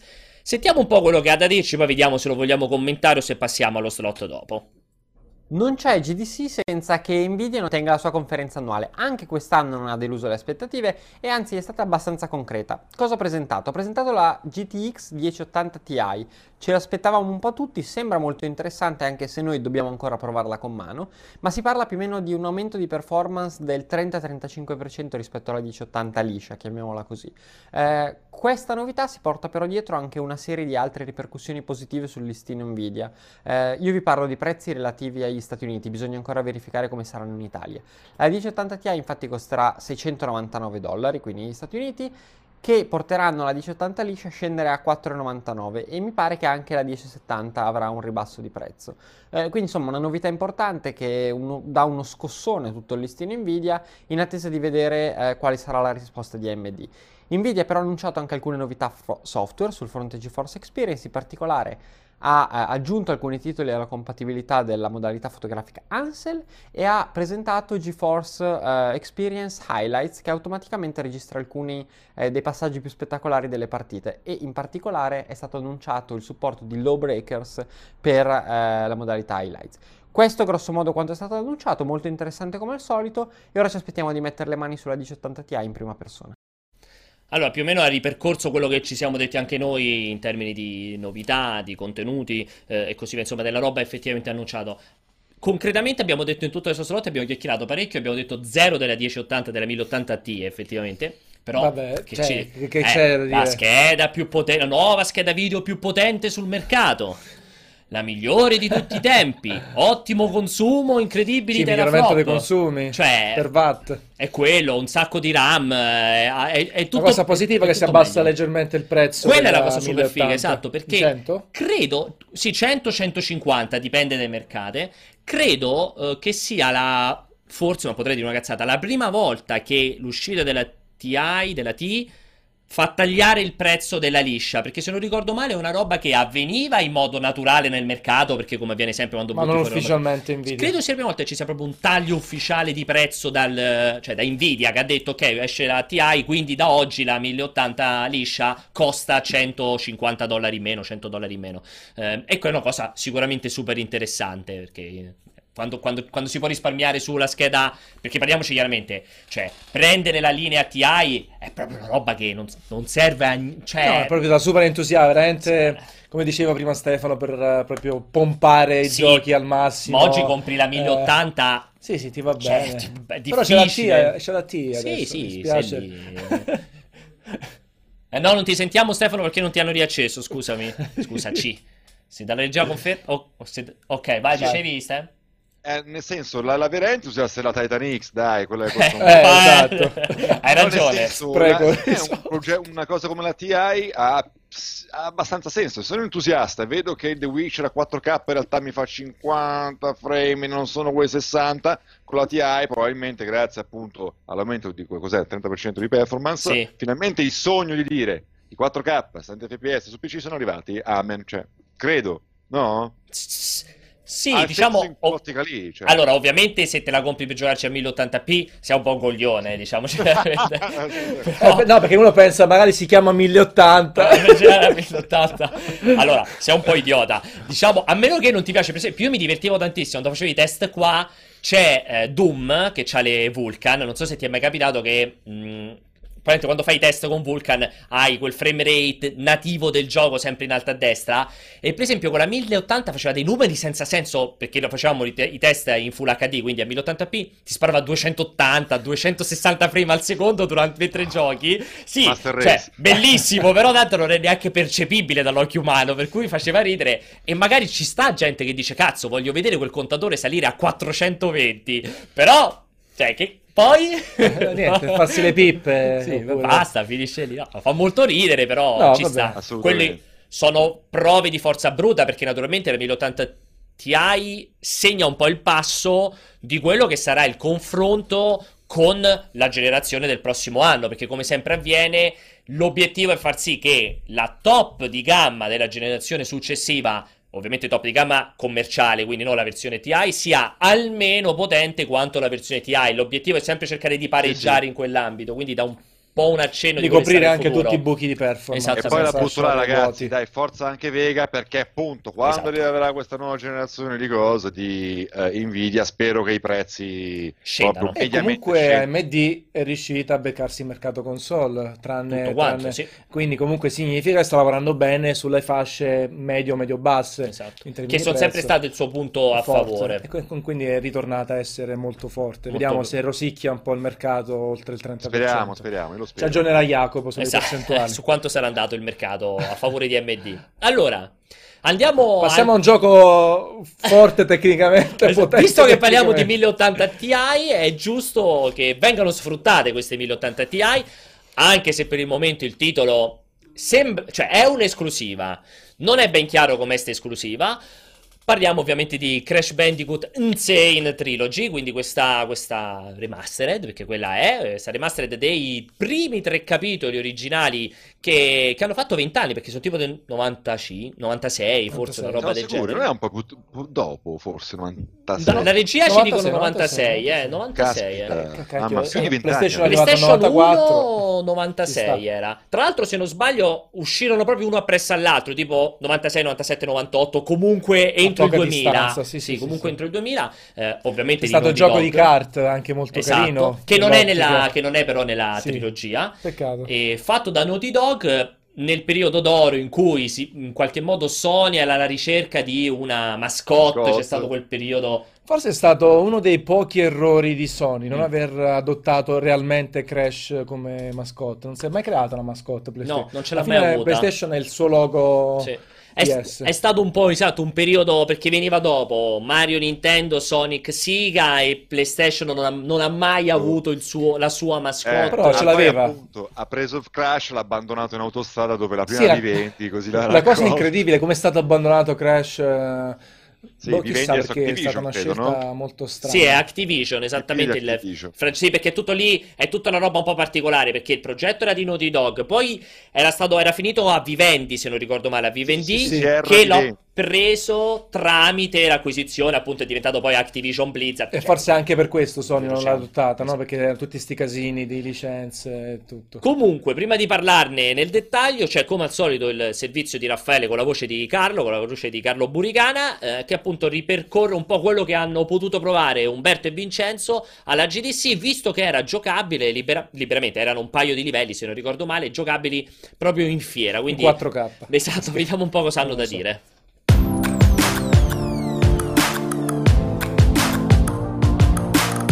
Crash Bandicoot Insane Trilogy è la versione rimasterizzata della serie dedicata al simpatico marsupiale che ripropone i primi tre capitoli realizzati da Naughty Dog. Il nuovo motore porta un aggiornamento grafico importante che riguarda sia i personaggi che i fondali.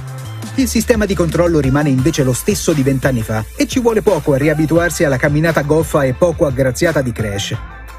I comandi di base sono molto semplici e l'unica novità di rilievo è la possibilità di utilizzare la levetta analogica per i movimenti. La difficoltà dei livelli avanzati rimane comunque molto elevata e richiede grande tempismo e precisione nei salti.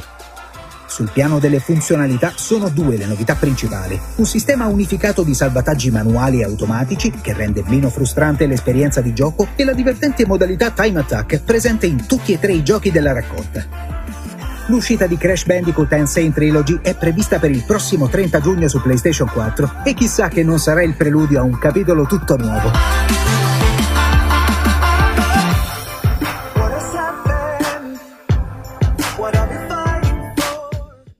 Eccoci, allora abbiamo sentito un pochettino così qual è stato il... eh, vabbè, quello che già sapevamo più o meno su Crash, eh, con questo Crash Bandicoot Insane Trilogy. Tra l'altro vedevo in chat che parlavano anche di un'altra mascotta abbandonata che era Spyro. Sì, Spyro, pure, Anche- pure lei Anche andata- quello mi sembra Activision, Sì, sì, perché sì. poi alla fine Skylanders eh, da lì viene. Esatto. Activision tutti li ha passati E rassegna. poi li ha trattati bene Activision. esatto, tra l'altro. Eh, non so se è Vincenzo di nuovo l'audio dalla regia. eh? Fate un check. Ok, dicevi Vince, scusa Stefano. No, nel senso, sì, anche lui ha abbandonato così un pa- ha fatto un pacchetto, no? Cane e gatto abbandonati sull'autostrada Sì, e sì, via. Ragazzi, sono troppo vincenti, buttiamoli Allora, alla monnezza. 30 giugno, sicuramente PlayStation 4. Anche questo era stato poi annunciato a PlayStation Experience, Sì. l'ultima, quella di fine dello scorso anno. Non si capisce bene. Allora, ne parlavamo pure oggi sulla questione Eh. dell'esclusiva. Perché, allora, quando c'è Activision di mezzo, Si capisce mai. si fa veramente fatica a immaginare un'esclusiva, onestamente. Per cui io credo magari una roba arriverà. Diciamo che è legato a doppia mandata ovviamente con eh, PlayStation, Sì. quindi forse per questo arriva prima lì. prima su PlayStation. Però conoscendo Activision che ha pochi interessi, non credo che Sony Paghi per l'esclusiva Cioè, per- per- della trilogia, Difficile. uscirà anche, anche se poi c'è il rischio che venda veramente quattro Pochissimo. copie sul resto. Ve la butto lì. Sì. E che stiano facendo tutta la comunicazione, tutto il marketing PlayStation 4, membri Tesca in contemporanea su tutti e tre i Addirittura, mercati? no, quello Ma un caso sarebbe- tipo Nier Automata? Avete presente? Eh sì, che comunque Adesso, lo eh? fanno, eh, Eh. ma potrebbe essere, o dite Però proprio questo di è no. più pesante rispetto a Nier Automata. Cioè, Nier Automata però cercavi online e trovavi che usciva altrove. Questo dici questo no. no. questo... Però manca ancora del Han- tempo. Hanno pagato di più per cancellare No, anche le che- pagine. È che manca ancora un po' di tempo rispetto Ah a sì, Nier. 30 giugno. Dici no, dici più, Più secondo no me più che- giugno PS4 e Natale Sì, PC comunque Xbox. entro l'anno magari sul resto PC, delle Xbox piattaforme. Io Allora- immagino gli utenti PC che lo aspettano Proprio con la, sono lì, 1080, con la 1080 Ti. Conosco un sacco di gente che ha fatto il pre-order nel 1080 Ti per giocare a Crash Bandicoot Insane Trilogy. Allora, senti, la domanda dopo è questa qua. Allora, sapete come la penso io che per me i morti devono rimanere nella bara perché purtroppo è così come Adesso la ti, penso. ti becchi qualche offesa. Eh, lo so, purtroppo infatti mi becco sempre gli insulti. Il problema qual è?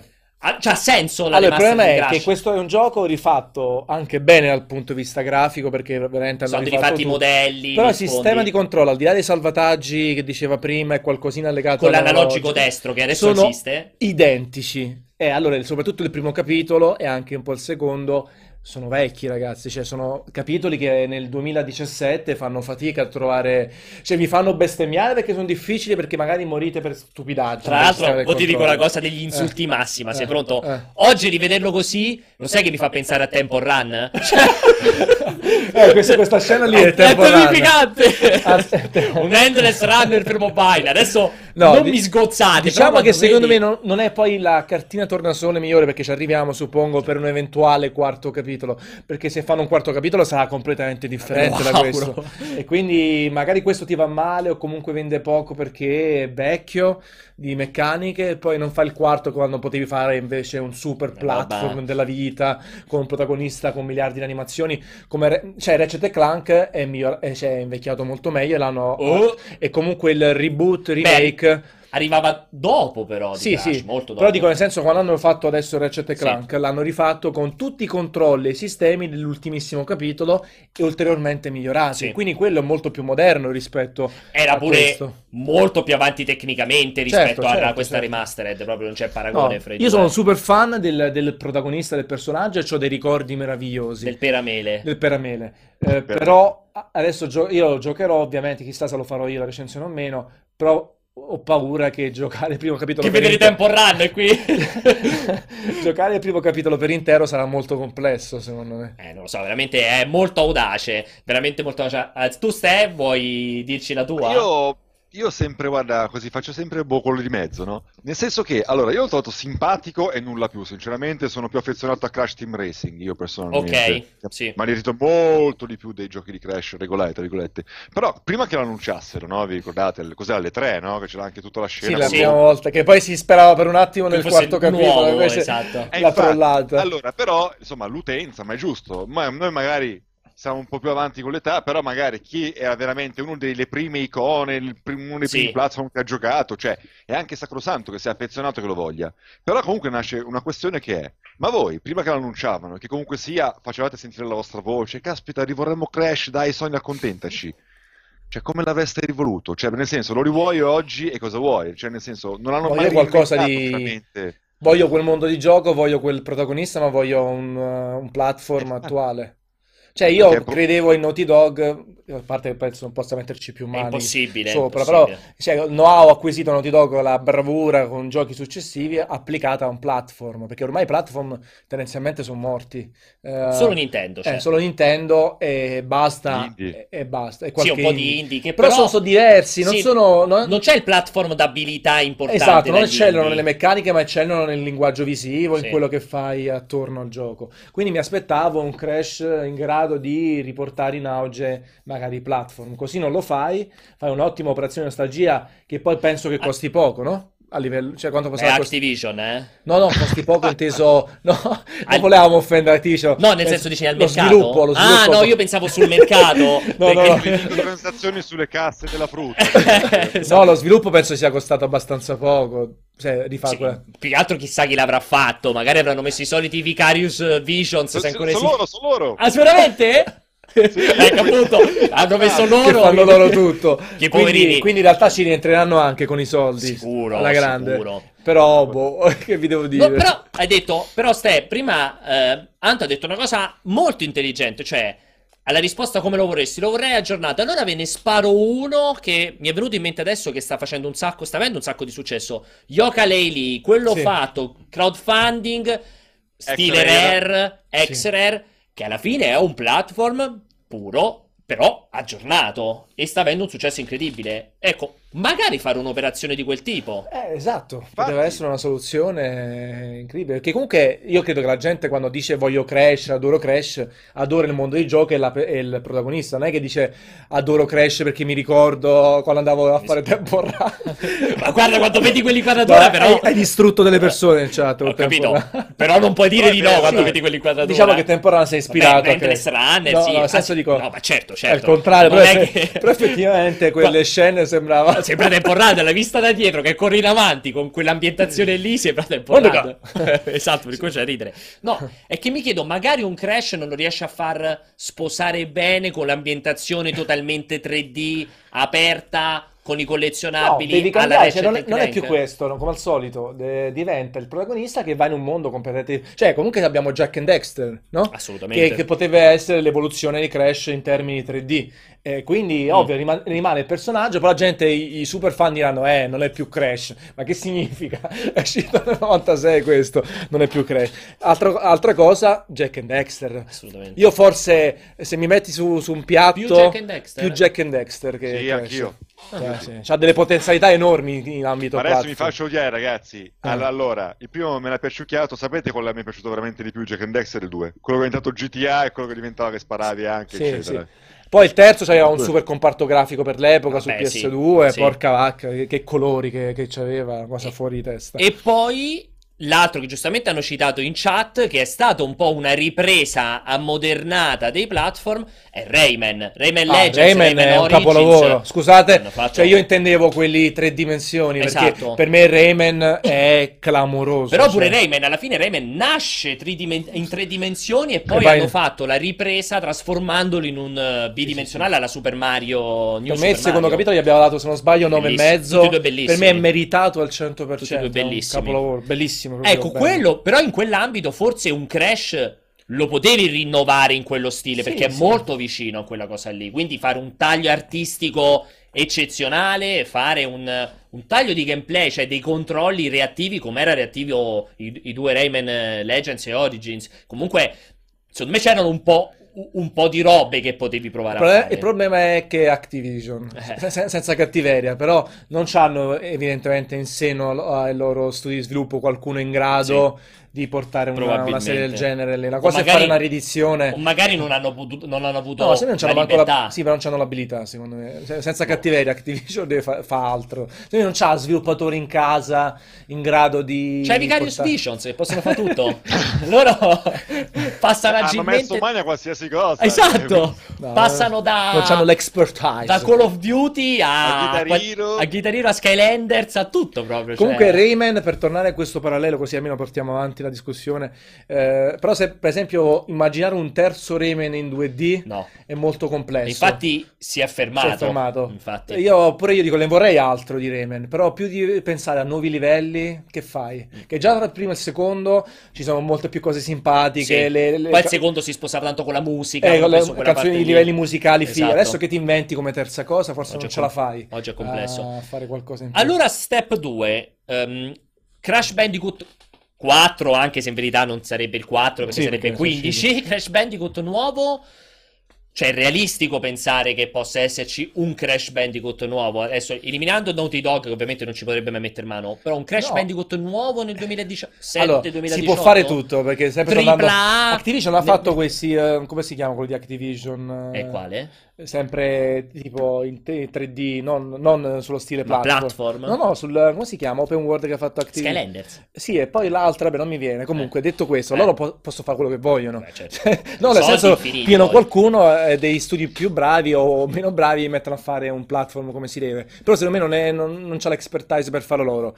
È possibile una roba romantica in cui ridanno in mano a Naughty Dog? No, è impossibile. Eh, eh, Come o fa a Naughty? Dog poi? Cioè che c'ha, secondo te Naughty Dog Perdere che il tempo a Last of fare- Us 2, Certo, magari Naughty è- Dog c'ha anche Jack Dexter da rimettere in Eh. piedi, c'ha Uncharted finito, Vabbè, si spera, oltre l'espansione magari figa. un'IP nuova dopo The Last of Us. The Last of Us, Secondo me si certo. mettono a fare cioè se anche Activision glielo chiede si mettono a fare Ratchet e Clank. eh, Dipende sì, da come glielo chiede, con Ratchet- quanti eh. soldi. No, io si arriva con la valigetta. Dukeman, ragazzi, cioè, No, è, è complesso. Più che altro mi chiedo, cioè c'è spazio? E adesso non ricordo, Ratchet e Clank. Sì. A quanto è uscito? Prezzo pieno?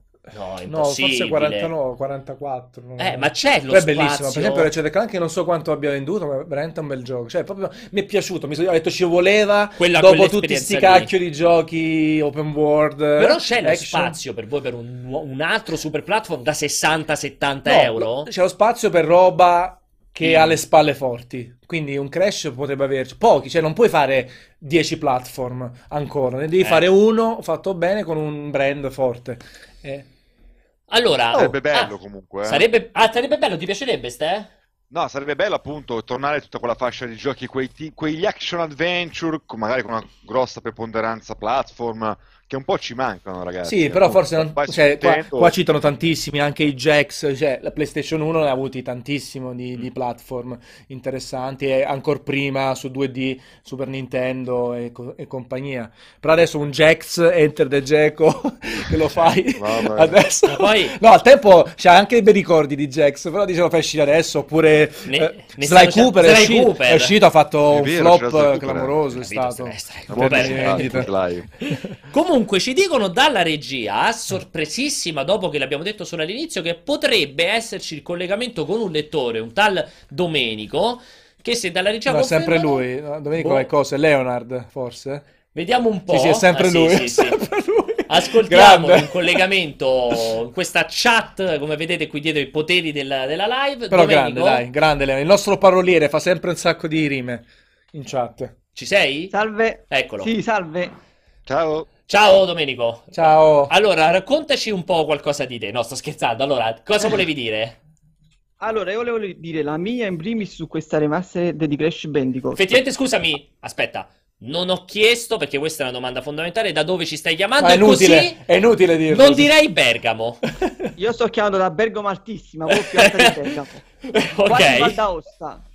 Valdosta spinta proprio. Sì, però... Vai, Allora, dici. Vai, vai, vai.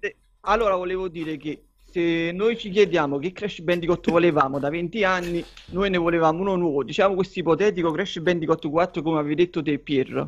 Eh, Mm. Quindi questo Crash Bandicoot Insane Trilogy, eh, diciamo che non è un Crash Bandicoot adatto alla vecchia guardia, diciamo che può piacere più ai nuovi che si avvicinano a Crash. addirittura, cioè, secondo te Crash Bandicoot la Guarda, Domenico, remastered se i nuovi si avvicinano alla Crash Cioè- se ne vanno subito. Cioè, tu, tu quindi No, per te, aspetta, aspetta, tu per te il 14enne, 15enne di oggi che sta lì con Call of Duty e con Overwatch prende Crash Bandicoot Insane Trilogy e dice Ah, beh, che giocone, quasi quasi ho fatto male a non giocare alla sua... Ah, ma erano così i platform. Cioè, secondo me lì è la morte proprio. Tu pensi che Ho sia fatto male a quello? non nascere nel 91. Sì, esatto. però il problema è che cioè, se tu dici vicino a chi ha giocato a Crash Bandicoot vecchi, a te piace questo nuovo Crash Bandicoot? Lui dirà sì, diciamo, a me piace perché ci voglio rigiocare, però non era quello che volevo perché io già ci ho giocato. Se tu me lo proponi con una grafica nuova, io gioco a Crash con la Certo, grafica la, la nuova, Crash grafica, che già ho giocato. ho capito che dice, la grafica è eh, aggiornata, è un viatico per eh, farlo digerire alle nuove generazioni. Se usciva semplicemente in alta risoluzione,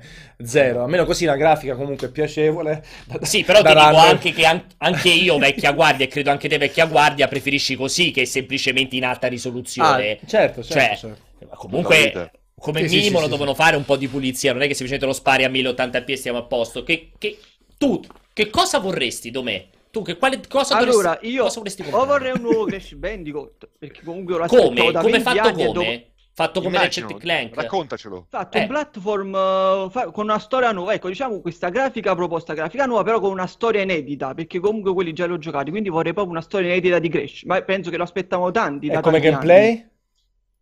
Ma come gameplay secondo me va bene il vecchio Crash, diciamo il vecchio Crash con, un, con il vecchio gameplay ma una nuova storia inedita.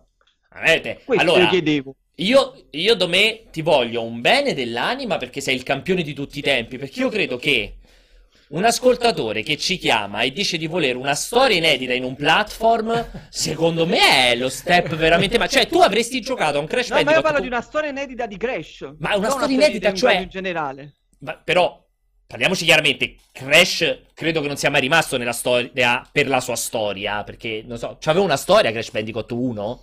Cioè, chi... Ci ricordiamo la storia del primo Crash? cioè, qual era la... Chi era l'antagonista di Crash? Che doveva È fare? il dottore Calvo. Ah, sì, il dottor... La Ma che aveva fatto? Aveva rapito Greco. una? Che aveva fatto? Cioè, capito? Ha rubato le mele. Era la fidanzata, mentre nel secondo fidanzata è stata sostituita da Coco. Quello di Dragon Ball. Vedi, Pier, Pier, attenzione che Domenico ti una, vedi? No, ma- ma- ragione, no, no, sì. Ma già mi ha unato solo chiamando e dicendo io vorrei un Crash Bandicoot 4 con quella meccanica ma con la storia nuova. Cioè tu veramente avresti giocato a un Crash nuovo, inedito, con quella grafica, solo con una sì. storia nuova? Sì, Cazzo, Ok, dov'è? però Domè, Eh, dai, spostando un attimo la discussione, quale altra magari feature un po' più moderna ti piacerebbe vedere in Crash? Che ne so, il livello eh, boh, un po' più aperto, bivi, sezioni di super velocità alla Sonic, qualcosa No? Seco- ah, secondo me Crash no- non dovrebbe essere cambiato a livello di gameplay. Cioè, io Eh, l'ho detto, la purista. mia preferita è un gameplay vecchio, Certo. però con una storia inedita, non quello che ho già rigiocato. Ok. Quello però Quindi tu sei, tu sei un super fan, Domenico, di Crash in generale, ti, ti- ti definisci fan accanito di quelli che reclamava il ritorno? Sì. Ok. E infatti volevo farvi anche Vedi. una domanda su un'altra, su un'altra ipotetica remastered. Quindi, se la strada di Activision e di Vicarius, come si chiama là? Vabbè, Uh, diciamo- diciamo, che se la strada è quella delle remastered, secondo voi potrebbe starci una remastered di Crash Team Racing con tanto di online a questo Ma punto? magari, Eh, por- guarda. magari, ma eh, questo penso Eh. che sia 0,1%, addirittura Allora, con l'online. Se va super bene, io non so cos'è per Activision super bene, questa trilogy, magari il fatto che abbiano tenuto a parte quella parte lì di. Crash Bandicoot, magari lo fanno, uno solo digital, magari scaricabile, perché no, con l'online ci potrebbe Però anche no, stare. no, io direi dai, cioè proprio... Possibile per te? Se è 0,10%, non lo so. boh. Sarebbe una figata clamorosa, eh, perché a me Crash Sì. Bash ai tempi di Mario Eh, Kart... aspetta, e eh, su Switch? Eh, su Switch potrebbe aver... se- Però c'è, c'è Mario Kart già, nel Però senso ecco, dico... diciamo una cosa, Già un mercato che perché oltre Mario Kart non esiste. Dicevi Diciamo Domenico? che Domenico. manca un competitor contro Mario Kart, quindi a questo punto un ritorno di CTR con l'online potrebbe anche essere, non dico un competitorato a mi pari, però comunque un'alternativa a Mario Kart. Ma c'è bisogno di un competitor per Mario Kart, quello che mi chiedo. Cioè c'è spazio per un competitor in Mario Kart. La gente vuole Beh, se fai una il roba competitor- molto figa che magari esce a fine anno, Allora, all'inizio del al prossimo. tempo quando è uscito Crash Bash era quello, nel senso c'era Eh, sì. tutta la deriva dei non nintendari che hanno apprezzato quel gioco uscito dal nulla e molto divertente in Sì. compagnia col multitap Sì, sì, sì. e tutto. Adesso io non so se c'è spazio per un Ma competitor. magari su una piattaforma come Switch, cioè fanno una- un coso solo digital, magari a 19,99. Cioè, non lo vedo così impossibile. Secondo me, dai, c'è l'embargo di Nintendo perché ti deve vendere Mario Kart 8 Plus a prezzo Ho capito per quanto tempo, dopo, dopo- passato quest'anno, basta, con sto Mario Kart 8 ci hanno veramente ucciso l'anima proprio, Sono ancora. una gambe lunghe. Comunque, sì. Lo vorrei anch'io comunque, sono con Domenico io su per Bravo. questo sì. Mi è piaciuto, Domè. Grandissimo Domenico, grazie mille che ci salvi sempre. È già la seconda volta Esatto. quando sto io in diretta Sei un che, campione. che hai chiamato. Quindi Bravo. grazie e, E allora aspettiamo Crash Bandicoot 4 con lo stesso gameplay di Temporraneo. però con la storia nuova, che mi piace questa tua, questa tua precisazione. Grazie Domenico. Grande Domenico, anche se ti Juve. Ciao. Ciao. Ciao caro. Allora, top del mondo Domenico, assolutamente. No, allora, Ste, comunque audace, Sì. non so se sei d'accordo con me, cioè uno che vuole giocare a un platform per la storia nuova. Io penso che eh, cioè, sarà quasi l'unico. Se veramente fan, ma sai, scusami, ma cioè, probabilmente appunto è così fan che gli piace appunto le vicende e tutto quanto, è affezionato a queste cose qua, questi diversi narrativi. Incredibile. No, mi fa super piacere, eh, non volevo essere, non volevo essere No, critico, assolutamente, anzi. assolutamente, è molto è singolare, proprio affezionato, vedi? Io direi di sentire un altro che secondo me aspetta Crash per la storia, che è Umberto, che ha fatto anche in questo caso il contributo. Quindi lo sentiamo al volo, sentiamo cosa ha da dire su Crash Bandicoot e poi torniamo qui a commentarlo. Allo stand Sony della GDC 2017 ho potuto provare Crash Bandicoot Insane Trilogy. Eh, il nome spiega immediatamente di cosa si tratta, appunto la trilogia dei primi tre capitoli della saga, quelli sviluppati da Naughty Dog, rivisti e corretti. Eh, secondo me restano dei titoli molto piacevoli, molto divertenti. È chiaro che visti oggi, giocati oggi, sono dei platform ultra classici, forse per qualcuno anche troppo classici, troppo semplici, però il lavoro di remasterizzazione grafica è venuto bene. Eh, ipercolorato, divertente, bello da vedere, eh, insomma, mette anche allegria un bel gioco. E anche in termini di meccaniche, nonostante le animazioni si vede che sono un po' legate, un pochino troppo precalcolate rispetto a quelli che sono gli standard odierni, eh, regge bene. Un prodotto che sicuramente farà la gioia sia dei nostalgici, sia anche di chi magari non ha mai provato Crash Bandicoot e ne ha soltanto sentito parlare. Uscirà il 30 giugno, dopo questa prova direi che potrebbe essere uno dei giochi eh, sui quali spenderò qualche ora quest'estate. Addirittura. Grandi dichiarazioni da Umberto. Umberto ha eh. dichiarazioni di campo, che addirittura Veramente? dedicherà delle ore a Crash Bandicoot. il problema è che avrà un'estate tristissima, Umberto, cioè, a questo punto scherzi a Si parte. porta la console a mare. Allora, ehm, tra l'altro, ecco, per esempio, quello ha anche un altro di quei titoli che su Switch aveva molto senso. Chissà se Sì. magari potrebbe arrivare anche su Switch, non è mai detta da Activision. No, no, vabbè, Switch apre il fianco a tante roba, esperienze e ibride, fuggi che, che ci un sta bene. un po' Ne no. approfitto per, far, per chiedere alla regia se ci fanno rivedere il contatto per chiamare, visto che un paio hanno detto in chat, ma Come come, si fa a chiamare? Come perché fatto? non è semplice? Non Non- perché evidentemente non ci seguite poi dall'inizio. Allora è facilissimo. Prendete Skype. Basta che chiamate questo, questo Accendete nick. Skype. Cercate news chiocciola multiplayer.it. Perché loro vedono una mail, in realtà su Skype si possono è il chiamare contatto. anche il contatto. Esatto, questo è il contatto, nostro di Skype. Quindi voi cercate questo contatto, non dovete neanche aggiungerlo su Skype, vi basta fare un bel tasto destro, chiama e tra l'altro Skype con qualsiasi device, dal cellulare alla console al PC e così via. Ehm, allora, se la riesci a recuperare, persa, dai, facciamo al volo quest'altra chiamata che tanto non abbiamo nulla da aggiungere. In questo No, caso, comunque ragazzi, io devo essere sincero, mi sto divertendo più di ieri. sì, sì, È più, top. frizzante la giornata Eccolo, oggi. Cristallo, ci E là? sei? Pr- Pronto? Cristallo, ci dai uno Pronto? spiedino? Eccolo, sì, c'è Cristallo. Allora, No, spiedino come ti chiami? e Da dove chiami? Mi sentite? Sì, perfettamente. vai. Vai, vai, ci sei. Dici come Oh, ti ciao ragazzi, complimenti a tutti intanto, eh. Grazie. Eh. Veramente. Però di più a me. Allora, dai. mi chiamo Cristian e chiamo da Padova. Perfetto. perfetto. Altissima. Vai. Che cosa vuoi dirci? E- Allora, niente, volevo Questo dire io. sempre in relazione al discorso di Crash Bandicoot, io avrei preferito una cosa ancora differente, ovvero una trasposizione simile al gioco mobile di Super Mario Run, però con Crash Bandicoot. Fatto Ah, tipo quindi- Endless Game, come Eh. l'avete citato voi, Sì. eh, alla Temple Run, Sì. però con, con i livelli di Crash Bandicoot. Ma que- questo su mobile o su console? Su mobile, su Ok. mobile, Ma- io l'avrei proprio evitata la rimasterizzazione Eh, ma, ma quindi con So. i livelli originali, però, comunque, di Crash? Con, dei, livelli... ri- con i richi- con dei richiami ai livelli originali, Ok. cioè tipo, non so, la roccia che arriva, la palla di neve che ti rincorre, Sì, quelle cose ci lì, si sposa bene. riportandole.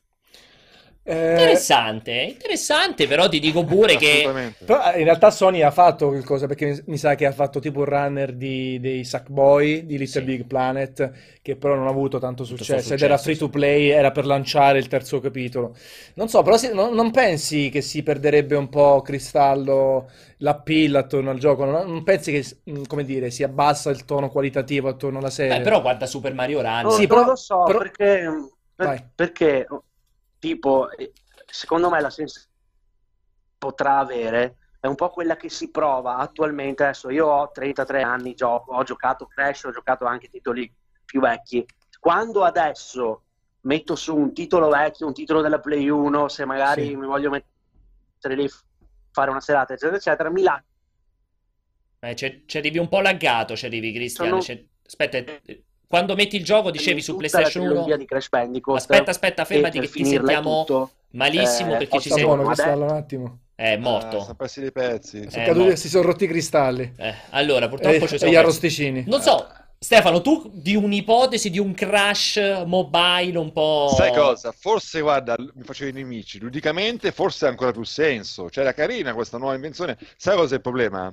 Che dopo tutti questi anni, perché raga, io non mi ricordo quanti ne ha fatti sottovivendo, un bel po' di episodi, Oh! quanti se lo sticazzavano. Saranno almeno 6-7 Facciamo anche secondo me. prestura assieme ai concorrenti, con Antonio, soprattutto con Pier, così. Sì, sì. Una cosa, quindi un ritorno di Crash senza la cassa di risonanza di un palco come quello di Sony Mm.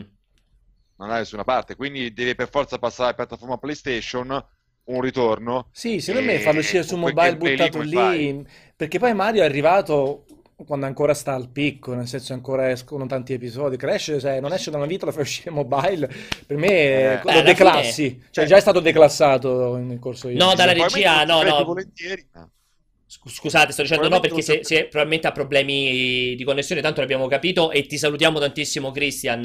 Eh, però dicevamo, eh, secondo me invece vi dico che forse un pochettino di margine, secondo me ci poteva essere perché alla fine, cioè, perché non ritirarlo fuori? Alla fine come hanno fatto con Skylanders, con Spyro, che lo hanno All'inizio l'hanno infilato dentro Skylanders e poi Skylanders è andato con le sue gambe. Io probabilmente magari un pensiero di fare un Crash Bandicoot solo mobile, che abbia un endless run, ma che sia fatto da Dio, eh, sia chiaro, quello non è il problema. non la mossa commerciale, no, beh Eh. certo se è una mossa commerciale orribile, no, neanche sotto tortura.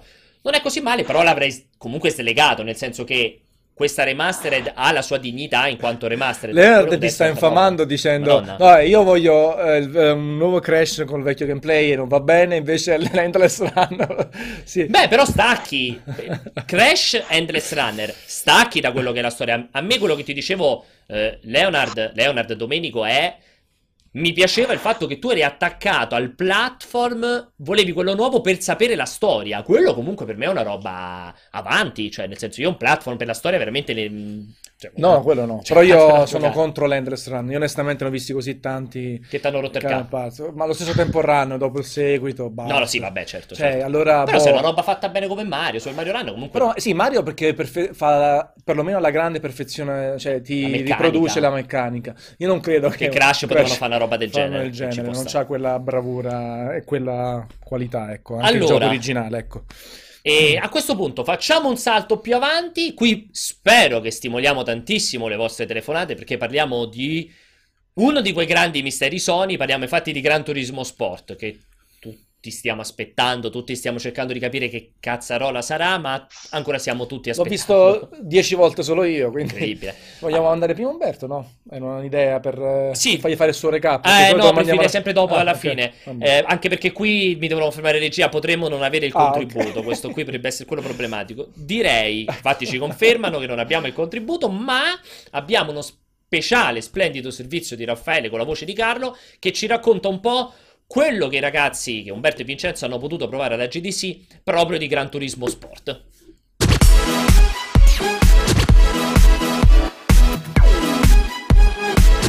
Sono molti i dubbi su GT Sport, il nuovo atteso capitolo della serie automobilistica realizzata da Polyphony Digital. Infatti, dopo il rinvio dello scorso anno, gli sviluppatori non hanno ancora annunciato una nuova data di uscita, che rimane così ancora avvolta nel mistero.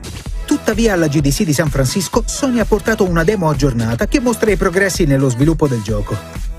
Il modello di guida conferma di non essere il più simulativo tra quelli visti negli ultimi anni, ma è difficile non considerare GT Sport un prodotto divertente. La sensazione al volante è sempre piacevole e dà l'impressione di essere dei piloti anche senza padroneggiare alla perfezione ogni minimo dettaglio di una quattro ruote. La riproduzione delle vetture è come sempre impeccabile, con una cura maniacale per ogni particolare. I tracciati propongono ambientazioni suggestive, anche se un po' vuote. Rimangono invece da verificare le diverse modalità di gioco che dovrebbero concentrarsi molto sull'online e sull'accordo con la Federazione Internazionale dell'Automobile.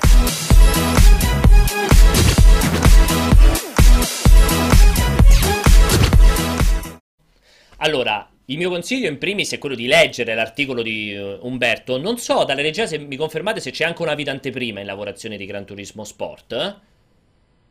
Ok, non c'è una vita anteprima in lavorazione di Gran Turismo Sport. C'è un bel pezzo di Umberto, appunto, che lo ha riprovato, che secondo me si conclude in un modo emblematico. Dice tipo, ci siamo abbastanza stufati di aspettarlo. Siete d'accordo con questa dichiarazione abbastanza violenta o secondo voi è sempre Gran Turismo e quindi lo possiamo aspettare all'infinito? Allora, eh, Gran Turismo ho avuto la fortuna di seguirlo in tutte le sue evoluzioni fino ad oggi e me ne sto un po' dimenticando. È, è- è normale, se dal lato- dall'altro lato hai simulazioni su PC importanti, hai un Forza che a cadenza regolare alterna le due serie, è normale che l'appeal attorno a Gran Turismo, l'attesa e le speranze vadano un po' scemando, nel senso che purtroppo se lo rinvii sempre, per far cosa poi? Cioè, qual è lo scopo? Eh. Non stai facendo, cioè le, le premesse di Gran Turismo non sono quelle di diventare molto più bello di Forza, di essere una grandissima enciclopedia del- dell'automobilismo e far godere i super fan delle macchine anche all'esterno dei giochi di macchine. Però non è che stai lavorando sei anni per fare un qualcosa che spaccherà le mascelle il del mercato del genere. Non lo farà mai. Anche Gran, Gran Turismo Sport sarà un gioco sui suoi binari giustamente simulativo, nel senso come- che Che non è assetto Esatto, corsa. giustamente simulativo, nel senso un po' simulativo, sarà per fortuna bello di grafica, perché poi le premesse erano anche di un gioco brutto di grafica. Per fortuna con la Pro, con l'HDR è ritornato a essere molto bello anche dal punto di vista estetico. Però effettivamente non ha più ragione d'essere questo tempo di sviluppo così enorme rispetto a prima. Eh, Più che altro anche, non solo il tempo di sviluppo in- enorme, la totale assenza di specifiche su quando finirà questo tempo di sviluppo. Cioè, Sì, eh, ci cioè, essere rimane, rimane 2017 ancora per adesso. Però, ad esempio, anche quando sono andato all'evento di Londra, dove sono stato tre ore in compagnia del gioco, l'ho provato anche su VR. E Yamauchi nella presentazione di tre quarti d'ora è stato 25 minuti A parlare delle foto? sulla modalità fotografica, Sì, sì, che va benissimo perché come sapete io faccio screenshot di tutto quello che gioco, però ti rendi conto proprio che lui sta fuori dal mondo, non gliene frega nulla. E, e- e Sony forse è anche un po' stagio, ovviamente Sony non può fare come ha fatto con Ueda, Ueda a un certo punto gli ha Beh, detto ciao, hai rotto il capo proprio, gli ha detto, cioè. però c'è una Ma quanto riconoscenza ci Cazzo, vuole, secondo te, prima che dica Yamaha? Non so, no, c'è un po' rotto il Kazoo. Comunque Gran Turismo ha uno storico nettamente superiore a quello dei titoli di Ueda. Fino al sesto, al quinto capitolo vendeva anche 10 milioni di copie, molto di più di Forza e tutto. Quindi eh, eh, forse non sono ancora arrivati a quel momento in cui hanno di, di dire Yamuchi ciao, vattene da un'altra parte. Ma basta andare suo ufficio, c'ha tipo un ufficio enorme con una cantinetta di vino di 10 metri con bottiglie di vino. Cioè proprio lui c'ha il suo modo di fare videogiochi che è questo. Però effettivamente noi giocatori Cioè, un po' ci stufiamo. Specie perché veramente negli ultimi due o tre anni c'è stato un boom di simula- simulazioni, Sì. di titoli di Eh, guida sono tornati molto in belli, sì, sì, perché dai assolutamente Project sì. Cars agli assetto corsa, gli stessi Forza, comunque ormai ce n'è I tanta di Adesso un- Codemasters. Eh, Sì. esatto, cioè, cioè, c'è tanta roba da giocare, per questo mi chiedo, cioè, oggi, Sì, sì. No, io adesso, io, quando uscirà il prossimo Gran Turismo, già comunque ha avuto un calo di vendite la serie Eh, sì. rispetto a prima. Adesso, per vendere tanto, cosa dovrà proporre? Ovviamente venderà agli utenti storici PlayStation, che sono sempre tanti, perché sono tanti. Però, per vendere agli appassionati di giochi di guida, Mm. cosa può proporre ah, oggi? La super grafica. Devono sperare che arriverà veramente con la super grafica, ma deve uscire il 2017, perché quando esce Scorpio, eh, Cioè, già per quando sbaglio- esce Forza, Cioè, se per nuovo, sbaglio eh. fanno Forza Motorsport 7, Sette. e arriva sul mercato per Scorpio prima di GT7, Esatto. eh, cazzo, potrebbe, Eh, cioè, un c'è il rischio, eh. Ma come GT5 o Eh, sì. GT6? No, che, è uscito GT6 che è uscito quando è arrivata già PS4 e anche Eh. per quello ha venduto di meno perché la grafica non era più così, la gente era proiettata mentalmente sulla nuova console. Comunque hai alternative Ah, oggi alternative, perché hai, forza alternativa. Continuano ad avere due modi di approcciarsi Mm. molto differenti, però vallo a spiegare all'utente che dice io Sì, il mercato è fatto appunto qui. anche poi più frastagliato in ottica multipiattaforma. Ad esempio, c'è oggi il ragazzo che ha solo PlayStation, l'uomo, la ragazza, il bambino. Cioè, nel senso, non è che aspetta solo Gran Turismo, appunto, c'ha tante altre alternative su cui balloccarsi e magari i punti forza di Gran Turismo, che anch'io li riconosco un po' come Antonio, quella cultura della macchina, del mettersi dentro la console un prodotto che ti fa respirare, sai, l'amore per le vetture, Questo è per vero, l'automobilismo. eh, esatto, questo in Gran Turismo è l'unico gioco di macchine forse che riesce a trasmettere un amore per l'automobilismo proprio, in quanto tale, cioè devi- devono Uh. piacerti anche le macchine. Sì. Però nel senso, cioè, nel frattempo uno appunto si, si piglia l'assetto corsa, Eh. e si piglia il dirt e bla bla bla Eh, e il Dirt pure, se lo sì. dimentica, se lo dimentica, cioè... Eh, vabbè, Capisci? cioè, Gran poi poi È sto sto rischioso. nome ragazzi, Gran Turismo Sport. Sport. ma che nome è? Sì, sì.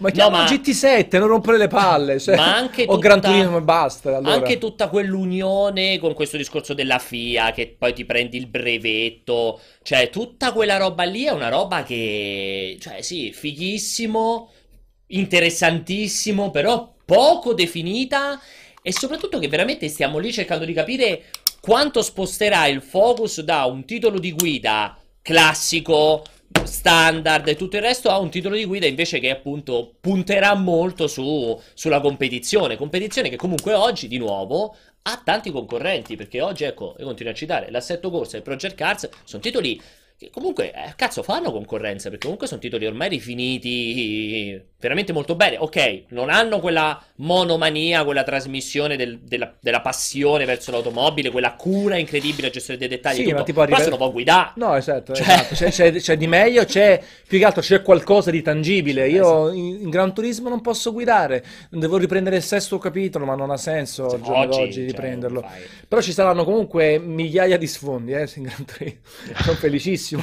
Per Però- piazzare la macchina in Sì, tutti gli sì, per piazzare tutti gli sfondi, potete passare ore e ore là, però vorrei avere un Gran Turismo.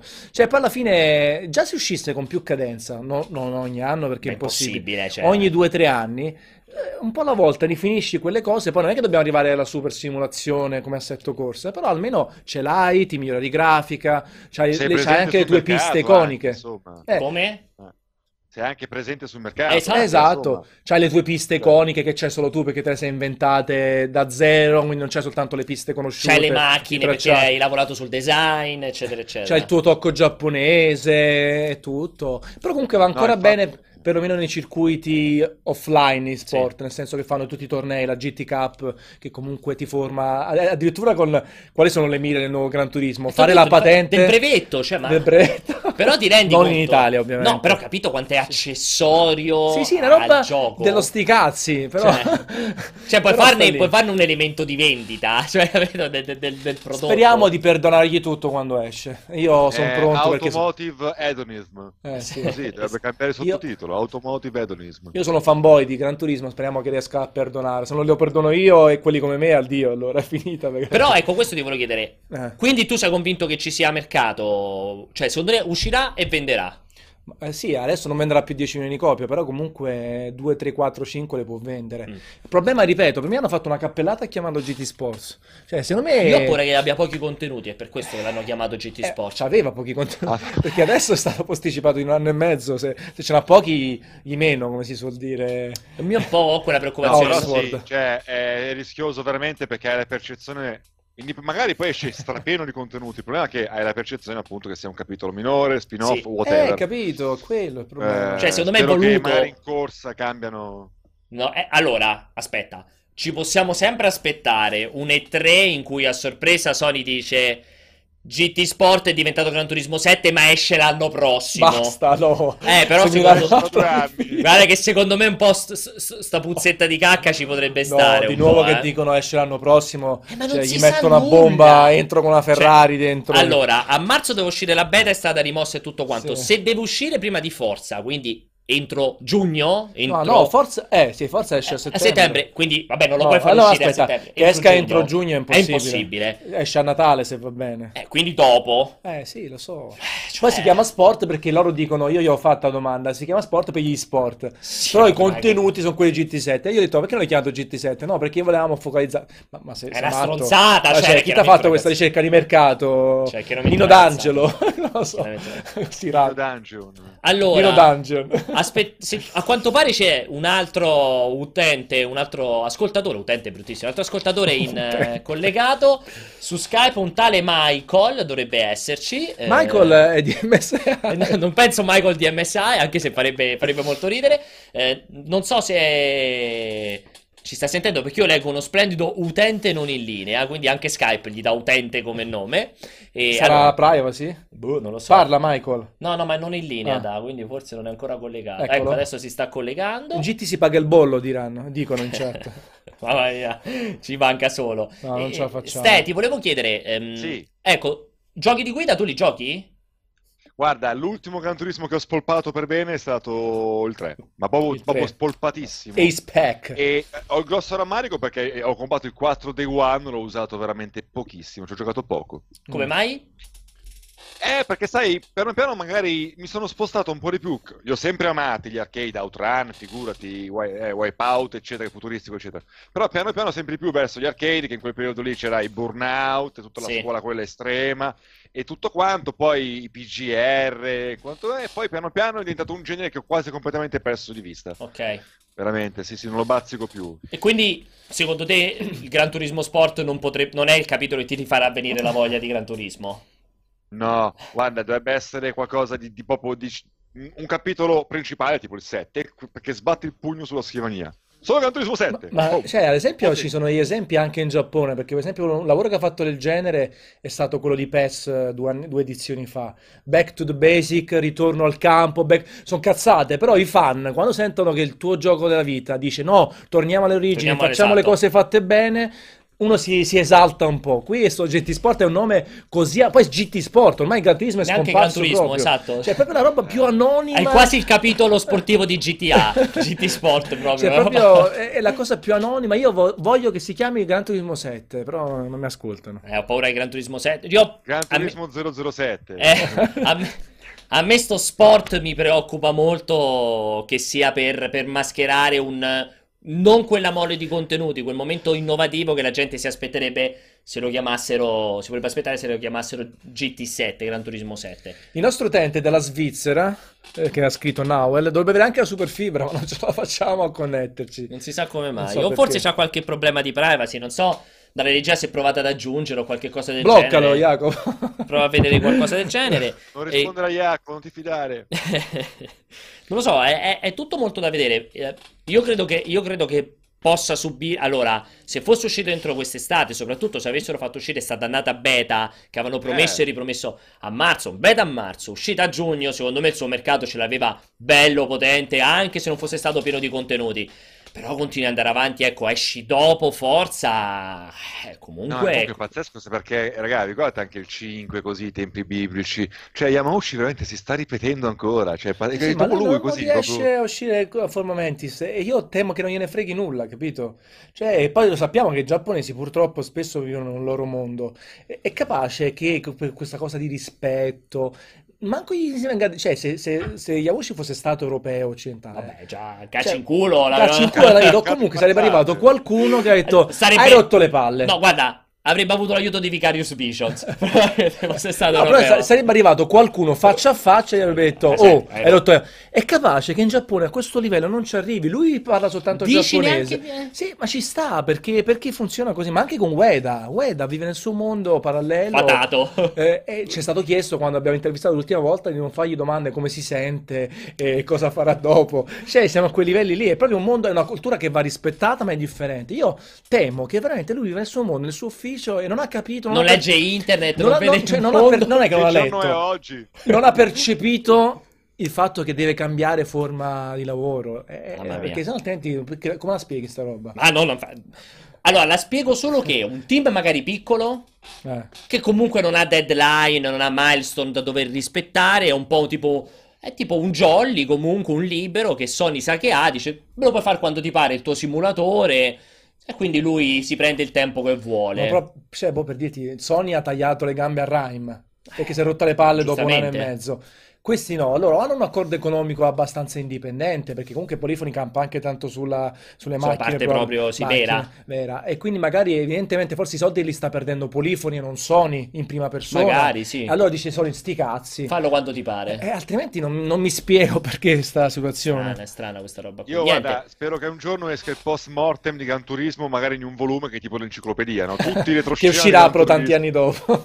Che In la scrive, 25 la scrive libri. Yamauchi. Ecco, forse Michael adesso lo sentiamo? Michael, devi levare l'audio della diretta perché altrimenti impazziamo tutti tipo Inception. Ci senti? Sì, vi sento, vi vi sento. Sì, Ciao. perfetto. Ciao. Ciao Nahuel. Ti chiami proprio Michael? Ciao, sì, sì, sì, Michael, Michael. Da dove chiami? Da Verona. Ah, Perfetto. ho inventato che è svizzero. Vai. Dici tutto. Vai. E allora, aspetta, ero in diretta, non so eh, dove siete arrivati, che ero un po' No, di, di indietro. che- quello, esatto. di vai quello- tranquillo, di quello vai che volevi dire, di quello che ti pare. Su GT, suppongo. Cioè, non so quanto eri Eh, indietro. Se tipo adesso ci... un'enciclopedia di Yamauchi, la sua autobiografia? No. Non ho capito, scusa. Niente, vai avanti, Michael, scusa. Ah, ok. Eh, niente, eh sì, questo, questo GT Sport eh, non si capisce dove, cosa, cosa vogliono fare perché eh, cioè io sono un fan comunque di, di Gran Turismo, Ok. eh, però insomma, cioè vai a capire te, pensavo uscisse il 7. Eh, ma sei un fan? Ti senti un fan deluso? Cioè, pensi che non comprerai GT Sport o alla fine, come tutti i fan, anche se uscirà fra quattro anni, lo prenderai?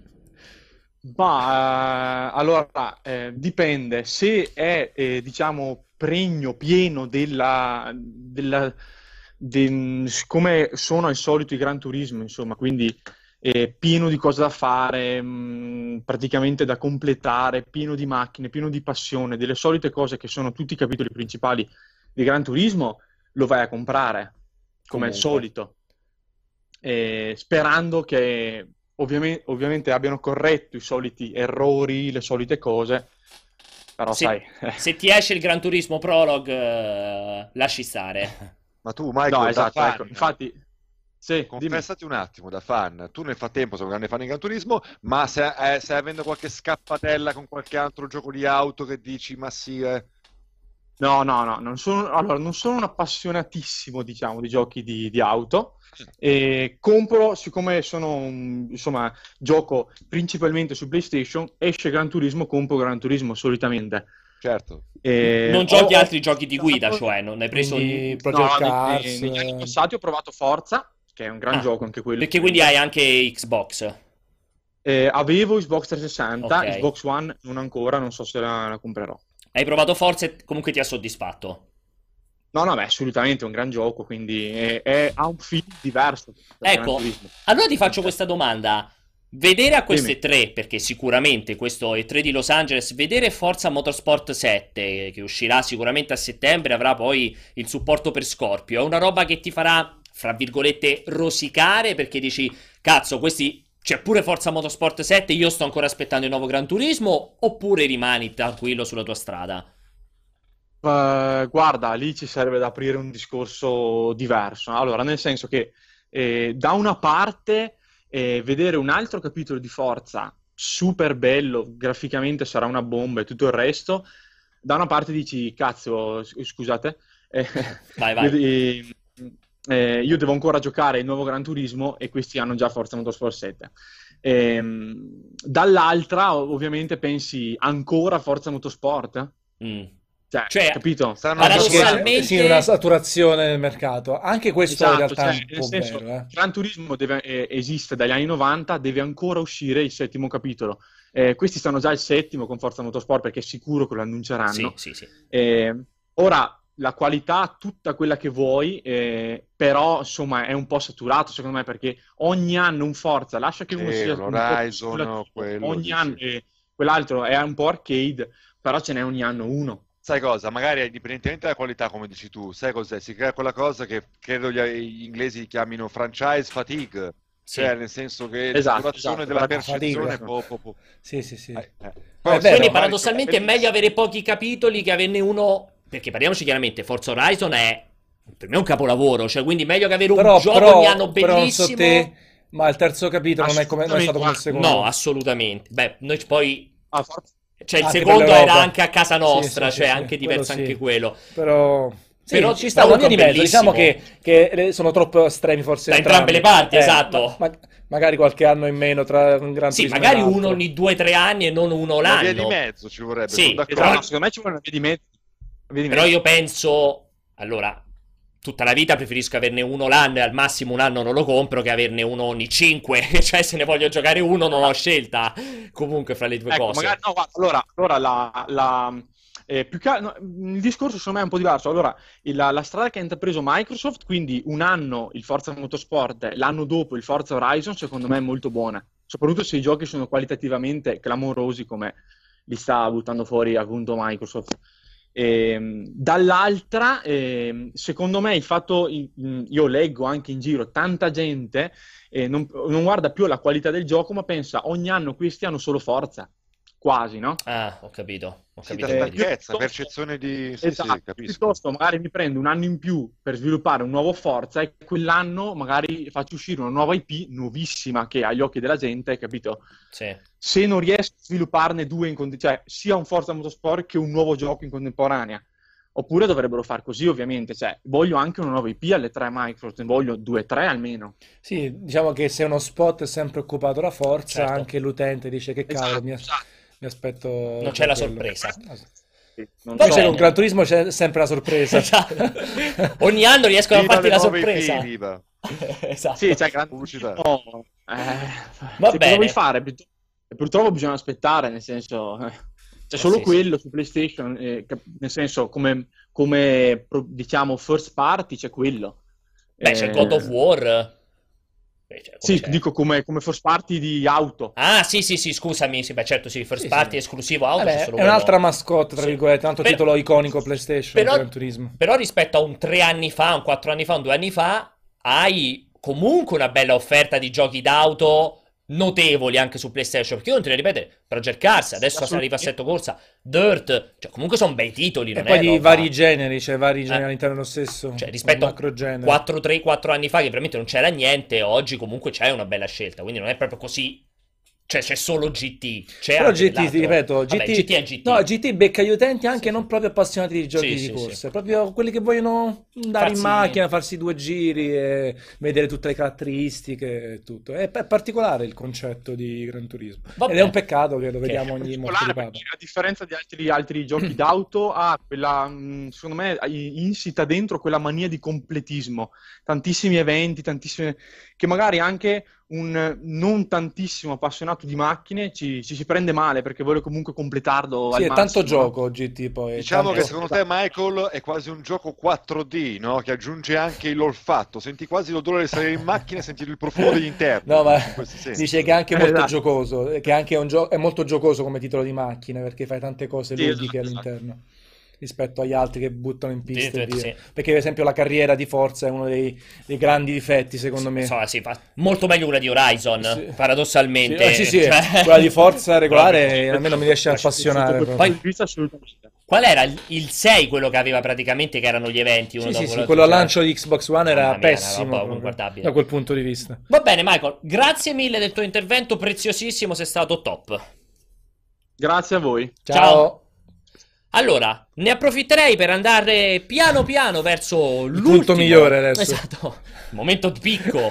Arriviamo a parlare di titoli indipendenti, di IGF, che è questo premio annuale dato proprio alla GDC ai migliori indie dello scorso anno, naturalmente. Eh, parleremo anche di Xbox eh, Game, del nuovo Creator Program, scusate, ma soprattutto parleremo dal vivo con Vincenzo e Umberto, ovviamente dopo il servizio di Raffaele, che ci racconta proprio quali sono stati i vincitori eh, dell'IGF di quest'anno, quindi quali sono i migliori, quali l'industry, qua- scusate, sono veramente me lo sono costruito malissimo, quali sono i migliori indie dello scorso anno per l'industry.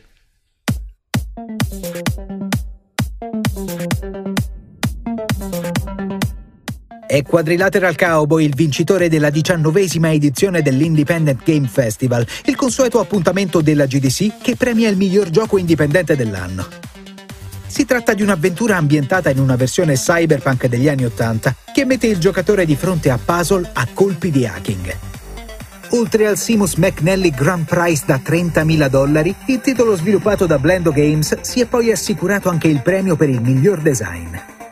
Nel corso della cerimonia gli altri premi sono andati alla narrativa di Lady Killer in a Blind, una provocatoria visual novel sulle manipolazioni sociali, e alla grafica di Hyper Light Drifter, l'action RPG ispirato ai classici dell'era 16-bit che si è aggiudicato anche l'Audience Award. Gonner, un impegnativo platform con elementi roguelike, ha invece vinto il premio per le migliori musiche, mentre Oikos PL Book One è stato premiato con il nuovo award per la sua originalità. Ampa Fragile, infine, ha vinto il Best Student Game con la storia di una piccola rana che sogna di diventare ballerina. Eccoli qui, torniamo. Più Stefano, parto subito. Ne hai seguito qualcuno? Ne hai giocato qualcuno di questi dei vincitori? Assolutamente no. Ho comprato Day One per supportarlo Hype Light Drifter, ma non l'ho, non l'ho ancora giocato. Ah, neanche quadrilateral comunque sia poi è uscita la patch a 60 fps, no? Sì, L'hanno esatto, aggiornato. sì, esatto. Eh no, ce l'ho lì e nel backlog, ragazzi. Sono amareggiato perché non c'è manco uno dei main indie che ho giocato l'anno scorso preferiti, cioè Devil Dug, Pony Island. Pony Island, Pony- esatto. Io lo, lo troppo bene e neanche cosa, Inside. Vabbè, Inside forse già. Secondo me quasi... Eh, secondo me Inside. Infatti non c'era lì in mezzo, no, perché secondo me è già un livello superiore, step eh. superiore. Sì, sì, Credo che sì, non ci sì, fosse. non è vero indie. Però un Pony Island, wink wink. eh? Ma scusa, ma poi tra l'altro, ma perché? Ma Firewatch non è dell'anno scorso? Sì, Cioè, secondo me è folle che non ci sia Firewatch, Però onestamente. forse anche lì, sai, Camposanto, no? lo sviluppatore, adesso sto Sì, su cercando di visualizzare mentalmente quanto sia grande, quanti è... Non lo so, non è forse in fascia inside, Ok. come, sai, tra virgolette, valori produttivi, però forse siamo, sai, non è così indie forse, non trasuda così indipendenza. Allora, come al solito salutiamo che sono qui Umberto e Vincenzo. Centratevi loro- un po', per favore. Esatto, ragazzi. mettetevi un po' più, un po' più vicini, ragazzi, più vicini. Perché siete lontani, che stanno come al solito masticando, stanno facendo colazione. Ehm, allora, non so se stavate sentendo, eh, sì, alla fine vi ho infilato nello slot che parla di Xbox Game Creator, ma soprattutto parla di IGF, IGF 2017, perché ci sono stati ieri, insomma, i, i grandi vincitori. Eh, volevo chiedere a, a Vincenzo, che è un po' la mascotte dell'IGF, Vincenzo, ricordiamolo, va alla GDC Per l'IGF. perché lui deve stare all'IGF, esattamente. E, ed è- mi sono rimasto sconvolto che tu non mi abbia detto nulla dell'IGF quest'anno, perché quella cosa lì mi ha, mi ha lasciato di sasso. E ti volevo chiedere, come mai non c'è Firewatch? Ehm, all'IGF, no, effettivamente all'IGF non hanno iscritto. Secondo me perché, perché l'avevano già scritto. Potrei sbagliarmi, però potrebbe essere perché l'hanno già scritto l'anno scorso e c'è la regola che non puoi Ah, in iscriverlo. più volte. Ok. Questa grande vittoria di Anche perché, tu, Quadrilatera. anche perché tu puoi scrivere, scusa, anche perché tu puoi scrivere i giochi anche quando non, so- non sono ancora usciti. Eh sì, hai ragione, perché... strano, è vero, è vero. vero. il regolamento del- Sì, sì, hai ragione, hai ragione. Si creano queste situazioni. Però ha vinto al- a quello successivo, ai GDC Award, eh, mi sembra miglior debutto. Ah, interessante. E Quadrilateral Cowboy, che a te è piaciuto tanto. Io non l'ho giocato, in realtà ce l'ho parcheggiato, ma non l'ho giocato. Ehm, commentami, insomma, ha vinto un bel po' di roba. miglior- mi sembra il miglior design, oltre ovviamente a- al Grand Prize, eh, esatto, il migliore. Ah, in realtà io Seamus non l'ho, cioè, mh, avrò giocato tipo un paio d'ore e poi l'ho, l'ho messo da parte. Era mh, Rosario Salatiello che era super fan, mi Ah, Rosario, anche vero.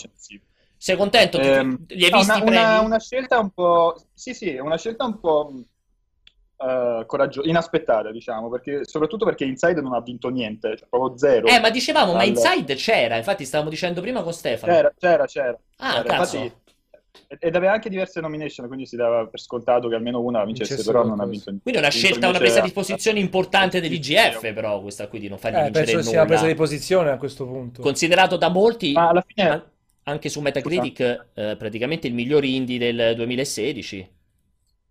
Ma l'IGF è sempre stato un po' atipico come, come evento. Ehm, viene spesso, e- spesso e volentieri viene utilizzato anche come trampolino di lancio per, per- per gli sviluppatori, no? Mm. La giuria è consapevole che magari a- al team di sviluppo di, di Inside a Non ha bisogno non- non- di una Ah, cassa non ha- di esatto. risonanza. Ah, cioè lo fanno Sì. un po' più per, diciamo, aiutare gli sviluppatori piccolini, diciamo, a far parlare del loro Sì, gioco. sì, esatto. Cioè, nel senso che Storicamente magari... è sempre, storicamente è sempre stato così. Io ricordo Perché- Pezza, ad esempio, no? Premiato anni prima che uscisse, forse, non è vero, no? Esatto. Sbaglio, eh. Anche perché ricordiamo che naturalmente eh, l'IGF ha dei premi in denaro per tutti i vincitori, sono 3.000 dollari per tutti i premi, tranne il, insomma, il Grand Prize e il Seamus McNally che sono 30.000 se non sbaglio. Ovviamente con Sono- que- Scusa?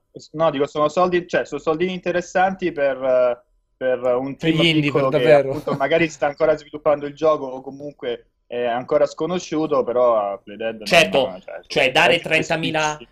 30.000 dollari a quello che ha fatto Quadrilateral Cowboy invece di dargli a quello che ha fatto Inside è molto più intelligente perché Inside Sì, 30.000 sì, dollari non ci fanno Niente. niente. Praticamente sì, ha Se li molto senso, hai ragione, questo è molto intelligente come visione. Per il resto gli altri premi li hai trovati interessanti, Vince? Mediamente interessanti, Mediamente, sì. n- nulla di, di particolarmente sorprendente. È stato uno show carino anche, anche quest'anno. Eh, non ho seguito quello dopo i GDC Award, dove doveva essere divertente perché c'era mm, c'era Tim Schafer a fare un po' di, Di di com- a fare un po' il comico, esatto. come al Però solito. quello lì magari lo recupererò. Ehm, allora, avete visto, ne approfitto per chiedervi direttamente, avete visto qualche titolo indie, insomma, avete giocato qualche titolo indie là interessante in questa GDC o in realtà un kazoo atomico? Eh, c'era un po' di, di roba carina, altra la vedremo oggi. Vabbè, Tacoma l'avevo già raccontato. C'era Knights and Bikes, che, eh, quello nuovo distribuito da, pubblicato da, da Double Fine. No, c'era un po' di, di roba simpatica, niente di, di clamoroso, effettivamente, niente di sorprendente. Non so se tu hai potuto No. provare. No, non c'era niente di estremamente originale e interessante. Oggi alle, tra, tra un'oretta vado a provare Rime. Ok. Vediamo, vediamo bene. se effettivamente ha senso l'hype oppure, oppure come un pochettino dubitiamo sarà, Sarà, sarà un gioco interessante. La faccia di Umberto è emblematica. Ma quindi vince, scusa. I'm working man, I'm working, I'm working man. Non No, vabbè, hai- mi, fa- no, mi fa- no, mi faceva ridere perché Vincenzo pensa di andare a provare Rime. Ah, In realtà è quasi certo che sia una lunghissima intervista vis-à-vis con lo sviluppatore. Grande, eh? Però sono simpatici loro che- perlomeno. Poi sono spagnoli, quindi... Eh. Senza il Bella gioco. mezz'oretta. Sangria Poi la cosa più bella-. Senza il gioco. È una bella intervista senza il gioco, che è sempre la cosa più bella di tutte, quelle lì. Posso dire, guarda, posso dire, la butto lì, eh, che mh, ho provato, ho provato una nuova build di Edith Finch, Mm. è quello nuovo de- di Unfinished Swan. non What posso dire altro, perché esatto, però siamo sotto Mm. embargo, però... Pure... Che dici? Eh, Secondo me- Io un- molto lungo. eh. Aspetta, È io ho un po' preoccupazione che Edith Finch ti stia guardando se dici qualcosa. No, scherzi a parte, com'era? Dai, dici un po' più o meno. Secondo me puoi, puoi dare un Eh sì. giudizio. Ah, cazzo, grande.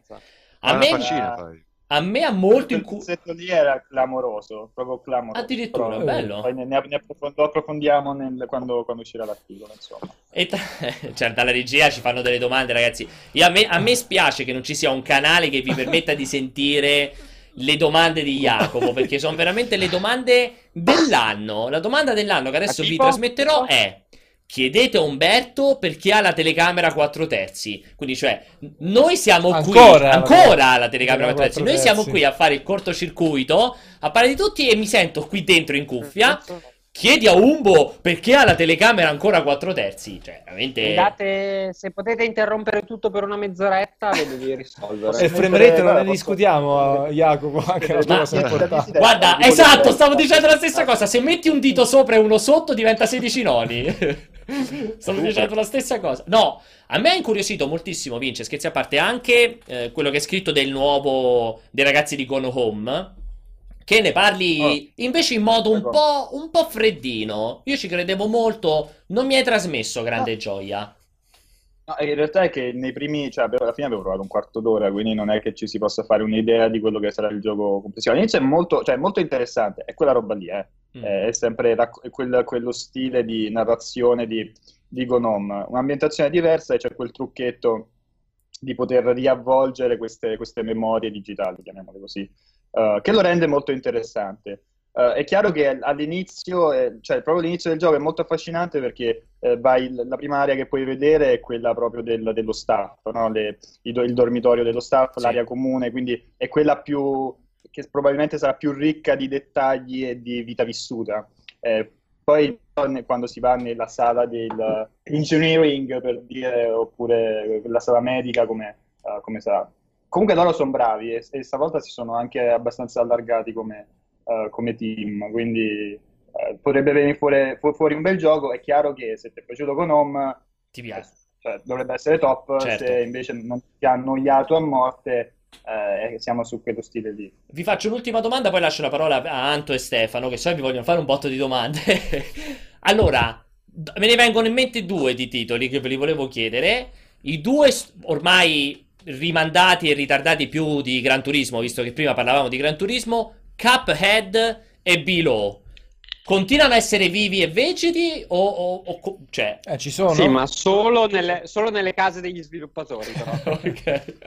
Cioè, Solo incredibile. ci sono? Perché, allora, eh, ne parlavamo, Below 0. Zero, Cuphead, che finora è sempre stato presente a um, ID e Xbox, ID e Xbox, quest'anno è completamente latitato. Quindi, a meno che non abbia fatto un salto di qualità, oggi abbiamo un altro appuntamento dedicato non agli indie, ma ad altri titoli che non, non capisco. Quindi potrebbe diventare un esclusive tripla da Xbox. 70 euro. No, No, no, magari nella mente, magari, magari lo mettono dentro lì. A meno che non, non ci sia oggi, è completamente scomparso. Cuphead. È incredibile comunque questi due titoli, veramente... Sì, guarda che ragazzi, Cioè, Da sono non dormirci di notte. Come? No, no, no, no, è- cioè sono scomparsi, sì. Cioè, No, devo dire, a senso- me Cuphead non era... mh, Cioè, molto bello lo stile, poi Sì. provato, secondo me Beh. l'interesse è al 100% sullo stile del gioco più che sul Sì, ma più che altro, sempre No, sul lì- discorso, sono quattro anni, tre anni che si veda veramente rotto completamente, oggi non ha più senso. Sì, sì. È un peccato No, perché... mi stupisce, mi Eh. stupisce più mh, Cuphead che, che Below, non vederlo qui, perché uh, Cuphead, quando l'abbiamo provato verso fine dell'anno scorso, probabilmente, non so se qualcuno di noi l'ha provato anche dopo, aveva un po' di problemi di, di bilanciamento, cioè effettivamente era Era finito. tanto tanto tanto difficile, cioè è chiaro Ah. che dovevano resistere enormemente, però non penso che fosse un problema così grave da, ecco, chiudiamo i... Mettiamo, mettiamo il lucchetto, non facciamoci più vedere per, per un anno. Lo fanno per scoppio, Below, dai. secondo me, si sono resi conto che c'erano grossi problemi Eh, sì. di, di- design, Sì. perché andava proprio rivisto, Ripensato. non faticoso come la morte. Allora, Stefano, vuoi farci da ponte sul discorso di Xbox eh, Creator oppure Sì, vuoi chiedergli No, qualcos'altro? vuoi fare una domandina a Vai. Vincenzo, Vai. no? Che ha detto che ha provato cose non particolarmente originali. Quindi, cioè nel senso, non, sai, a volte la GDC arrivi lì e annusi quello che magari sarà un po' di tendenza poi nell'ondata indie. Che ne so, una volta c'erano i voxel e poi è stato il periodo tuttora ancora in voga delle musiche, sai, disco, belle unz unz unz all'Hotel Miami che hanno tutti i giochi ancora, eccetera, eccetera. Cioè non si respira qual è magari il prossimo trend, sai. No, diciamo che come l'anno scorso c'è ancora un po' di, di innamoramento sulla, sulla realtà virtuale, quindi vedi parecchi visori in giro. Quindi si ehm, respira e solo poi- merda, praticamente. poi- Respira la morte. e poi, e poi, vabbè, ne abbiamo abbondantemente parlato ieri. E poi Ah. È, fa- è un po' strana comunque la GDC perché è fatta, cioè, all'interno dei vari padiglioni ci sono dei gruppi, ad esempio c'è il gruppo di Day of the Dead con i suoi giochi indipendenti che ha portato, c'è il gruppo, un altro- un'altra organizzazione che ha portato altri giochi, quindi è molto difficile riuscire a vederli tutti, quindi eh, poi oltretutto siamo solo in due, con una miriade, di panoramica non ce l'hai. probabilmente ci stavano, c'erano delle perle nascoste lì dentro, ma eh, riuscirli a vedere tutte non, eh, eh, non- Poi il discorso è che la maggior parte sono tutte- tutti arcade, quindi se ti dovessi dire c'è una tendenza direi sono tutti arcade, però Arcade. in realtà non è così. Cioè devi andare a vedere, a Certo. cercare... Eh, vabbè, eh, i quale sarà il grosso trend dopo i Metroidvania e tutte queste cose qui, insomma. Eh, No, è sempre difficile riuscire a proprio perché è tutto abbastanza frammentato in giro per, per- per la fiera, capito? Quindi è non- a parte, a parte appunto questi mille visori che si vedono in giro a livello di generi o anche di stili, eh, di Tanti, tanti stilistiche. shooter top down. Eh, Ah. abbiamo provato Tokyo 42. Figo quello. Eh, quello sembra sempre- super figo. Sì, è, è carino. Era più figo forse nel trailer che Ah, dal vivo, ma ok. Poi sembra, sembra un gioco carino con un po' questa influenza come i pri- presa dai primi GTA, Sì. i primi due GTA. E altri giochi appunto top down simili. Poi cos'altro? C'è, c'è veramente una forte tendenza in questo momento, cioè un po' ciascuno per la propria strada. Poi ci sono un po' di titoli mh, che stanno arrivando su console che vengono passati come indie, ma che in realtà cioè, vengono fuori da quel panorama di doppia che su PC c'è ancora. Tipo abbiamo provato Path of Exile, quel Diablo-like, Sì, molto che, ben che- fatto. che dicono to che è play. molto molto bello, tra l'altro. Sì, sì, tra- mh, assolutamente è mh, bello anche se non è ai livelli di Diablo in termini tecnici, ma soprattutto ha la gran figata che è completamente gratuito. Perché il, il- il micro- passano- dalle microtransazioni passano soltanto le modifiche estetiche. Ah, ok, figo. Ah, no, no, No, ti ah, no, sentiamo. ok. Sì, è sì. cascato Stefano. Avete Ah, fatto ok, ok, cascare ok. Stefano. No, perché abbiamo visto cadere tutto e non abbiamo capito. Quindi insomma, Path of Exile sembra interessante, anche Paradox che sta portando, sta portando City Skyline, anche quello c'era, l'abbiamo provato. Però parlare proprio di una tendenza, direi di no. Mm, ok. Allora, facciamo invece il salto a questo punto sull'Xbox Game Creator, visto che Creator Program, visto che eh, alla fine abbiamo chiamato pass- per chiacchierare delle bombe oggi, eh? Ah, allora parla, chiacchieriamo delle bombe, vai. No, no, no, dico... eh, Ah, scusami, tu dicevi... Certo che ti ho chiamato a chiacchierare sì. Allora, scusate, oggi abbiamo fatto una parabola perfetta. Siamo partiti da Injustice, abbiamo affrontato Nvidia, Crash, Sì. Gran Turismo e E andiamo... poi fa- ci Cioè, chiamate per Dai, gli indie e l'Xbox No, ma per farvi, per farvi dormire un po' di più, Cioè- invece di apprezzare questa cosa. Per cui, insomma, vi abbiamo tenuto Ne- cioè, perché vi- a Esatto. voi vi piazziamo nello slot che diciamo è un po' più triste, ma che voi potete rendere migliore. Questo è il lavoro che si fa, capito? È tutto. Ah, l'Xbox Creators eh, l'ha visto il buon Vince. Sì. e- Vai, Vincenzo. C'era Vince, questa raccontaci tutto. presentazione. Ah, in realtà è il ritorno di Xbox Live Indie Games, te lo ricordi? Che è andato benissimo, tra purtroppo- l'altro. Purtroppo sì, esatto, esatto, nel bene ma soprattutto nel, nel male. Ehm, eh, vabbè, per chi non ha, per chi non ha seguito, non Vincenzo, avvicinati un po' al microfono di Umberto che ti sentiamo basso basso. Sì. Eh. Ecco, così è più Avvicinati carino. qua al mio collo. Avvicinati qua al mio collo. Dai, ragazzi. Ehm, in sostanza, loro finora avevano questo programma che si chiamava ID at Xbox, dove ti dovevi registrare, venivi selezionato, diciamo, e potevi accedere a due dev kit eh, più o meno gratuitamente. Comunque, cioè, era una forte agevolazione, tant'è che questo ha dato un boost notevole in termini di eh, team di sviluppo che, avevano, che potevano sviluppare su, su Xbox, eh, soprattutto indie, chiaramente. Ehm, Adesso si ritorna a quello che era Xbox Live Indie Games, nel senso che con questo programma chiamato Creators, chiunque eh, a disposizione, abbia a disposizione eh, una normale Xbox One può cominciare a sviluppare con- su tutte le, le piattaforme della famiglia Xbox, quindi Xbox One, Windows 10 e quando arriverà anche Project Scorpio. E questi giochi eh, saranno, potranno essere pubblicati senza un eh, filtro, più, cioè senza nessun filtro, senza NDA. Vabbè, come eh, Steam, come sta facendo Steam fondamentalmente. sì, però credo che non ci sia addirittura un- neanche una... fi- Steam c'è il discorso che pre- presto sì. metteranno questa- eh, esatto, questo, questo, È una- un discorso molto simile. Eh, qui in questo caso dicevo, basta avere soltanto una console Xbox One, il problema è sempre lo stesso, perché questi giochi poi finiranno eh, in una categoria a parte eh, chiamata Creator Games, come era esattamente per X- Xbox Live Indie Sì. Games, che c'era Sì, la categoria Indie. Games.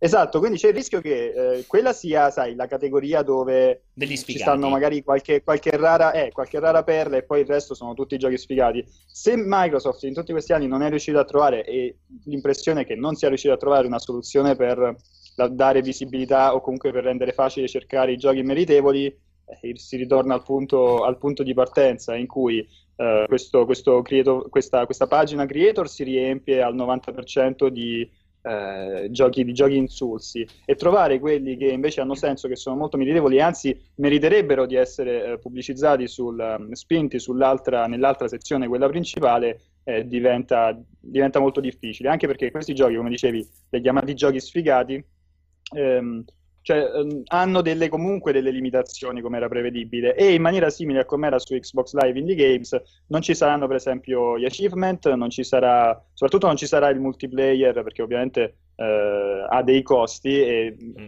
realizzare giochi, diciamo pubblicare giochi eh, praticamente gratuitamente per gli sviluppatori, forse a a Microsoft non conveniva dare il supporto chiaramente eh, al multiplayer, quindi quella cosa non ci sarà. Uh, per avere queste funzionalità, quindi obiettivi e, um, e matchmaking in multiplayer, bisogna invece aderire all'altro pro- programma che dicevo prima, che è il di at Xbox.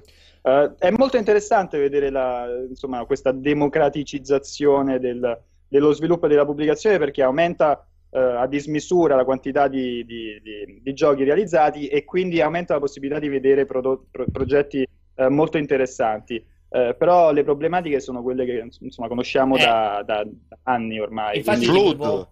Esatto. E, gli abbiamo, e abbiamo anche chiesto verso, alla fine del, quando c'è, c'è sempre la, il- la sessione di domande e risposte alla fine di ogni talk, alla fine di ogni conferenza, eh, abbiamo chiesto come, come pensavano di affrontare questo problema ed è stata una non risposta. Cioè, ci hanno detto, eh, noi pensiamo che il nostro algoritmo funzioni bene eh, e comunque abbiamo sempre in testa questa, cioè per noi è una priorità questa, questa cosa qui. Cioè non, non sembra abbiano veramente la soluzione a questo E problema. Tra l'altro, diciamo che questa roba qui del creator, della libertà di sviluppo, bla bla bla, è quella che ha permesso, ditemi se dico correttamente, a Phil Spencer di fare la sparata dei mille giochi in sviluppo per eh, Xbox. Uh, I mille giochi di sviluppo, però eh, aspetta, in realtà questo parliamo sempre del, cioè perché il Creator Program non è ancora partito, quindi parliamo dei giochi sviluppati con eh, il programma ID ID Xbox. Xbox, ok. E quindi, Quindi- sì, i mille giochi, i mille giochi in sviluppo sono eh, cioè, quasi Mille. tutti piccoli giochi indipendenti, Ah, per piccoli giochi fatti appunto dal programma ID at Xbox e comunque assolutamente non parliamo di esclusive, cioè non sono mille esclusive. No, esatto. Uh, questo, questo numero probabilmente aumenterà a dismisura con, con l'arrivo del Creator Program. Non vedo l'ora di avere 5.000 giochi uno meglio dell'altro. Allora, ne appro- vorrei approfittare di voi anche per risollevare un pochettino l'animo, il momento della noia e del sonno. Quindi, eh, Umbo, raccontaci di bello, Sì. sia che hai fatto ieri, sia che pensi di fare oggi. Allora, ieri c'è stato in fiera tutto il giorno e ci siamo molto divertiti ad andare in giro per un parchetto che c'è di fianco alla fiera, si chiama Yerba Buena. si chiama Yerba Buena, a far vedere la console a tutti. E la console Switch, ovviamente. E c'è Ah, la pensavo la completamente console fosse un modo per dire abbiamo fatto La vedere yerba a tutti buona. la nostra La console. No, non abbiamo, non abbiamo comprato la console da tutti, ma abbiamo, abbiamo fatto vedere Switch a tutti. È stato molto divertente perché la gente è completamente impazzita. E chiaro, chiaro segno che c'è della follia perché tra 20 ore ci possono giocare tutti e sembrava che avessimo portato Il santo graal. Scorpio. Gesù bambino in mano in giro per, per San Anche, anche perché noi abbiamo la versione quella colorata, no? la neon, e, e quindi spicca molto, eh, insomma si, si vedeva da lontano e ogni tanto sentivi qualcuno che faceva What? What? What? It's a switch in the wild. What? Tutto così. Cioè, andare in giro. Ma stai scherzando? fuori di testa. No, no, no, ti giuro. Ma l'avete ripresi qualcuno? Sì, sì, abbiamo fatto, abbiamo fatto un po' di video. Eh. E- Cioè, quindi girando poi- per conto vostro sentivate la gente che urlava? Ah, cioè, sì, sì, beh, cioè, non è, non è- nessuno si è dato fuoco o azioni dimostrative simili. Però, cioè, vedevi che c'era interesse, quando gliela portavi impazzivano, Eh. assolutamente fuori. Sembra la Cioè, pubblicità dello Switch, sai, quella- quando sono le Sembrava fighette. esattamente la pubblicità dello Switch. E, e devo dire che mi ha dato un po' un... um, Allora, bisogna dire che ovviamente in quel parchetto in quel momento c'erano tutti appassionati di videogiochi. Perché erano buona. tutti- cioè, era proprio Esatto. il parchetto a- mh, accanto alla, alla fiera, quindi Sì, c'erano sì, tutti... Sì, di 100% punto target giusto, diciamo. Esatto, però all'interno di quel target, cioè veramente c'è un'attesa per, eh, per Switch, magari più qua negli Stati Uniti, non lo so, che è veramente un po', un po' mi è Eh, stupito. bello aneddoto. E anche il, anche il feedback dai pochi secondi che facevano giocare due o tre minuti, pochi secondi che, che gli lasciavamo Zelda era, era positivo. Quindi vabbè, comunque interessante, poi è stato divertente. Hanno provato a Eh, rubarla? No, no, No, nessuno. no, tutti, nessuno. tran- tutti tranquilli. Ma più che altro è stata probabilmente la loro peggior prova di, di- di- di- di Zelda che potessero fare perché avevo dimenticato completamente di settare la console. Quindi gli ho dato questa console, ovviamente con la, con la luce, quindi c'era tutto il riflesso. In italiano. A vedere. Italiano, e Ovviamente. tipo con un salvataggio dove il link era eh, in mezzo tipo a, a un, un accampamento di nemici senza armi e quindi vedevi che morivano tutti quanti Bello. non compreranno più il gioco loro. Per colpa Siamo tua. riusciti a non vendere almeno 15 copie di Switch. Invece oggi, oggi giornata più tranquilla. Adesso Vincenzo deve andare in fretta e furia a fare l'intervista di mezz'ora di Rime. E poi abbiamo. Oggi, aspetta, cosa abbiamo? Abbiamo The Diablo. Abbiamo. Detto Diablo non si poteva dire, no? Perché era il grande mistero, ti ricordi? No, è vero, hai ragione. Eh. Vabbè, abbiamo Eh. un gioco tipo Diablo. Poi abbiamo un paio di panel interessanti perché ce n'è uno su Nioh, ce n'è uno su Street Fighter, ce n'è uno che, che promette molto molto bene su Resident Evil.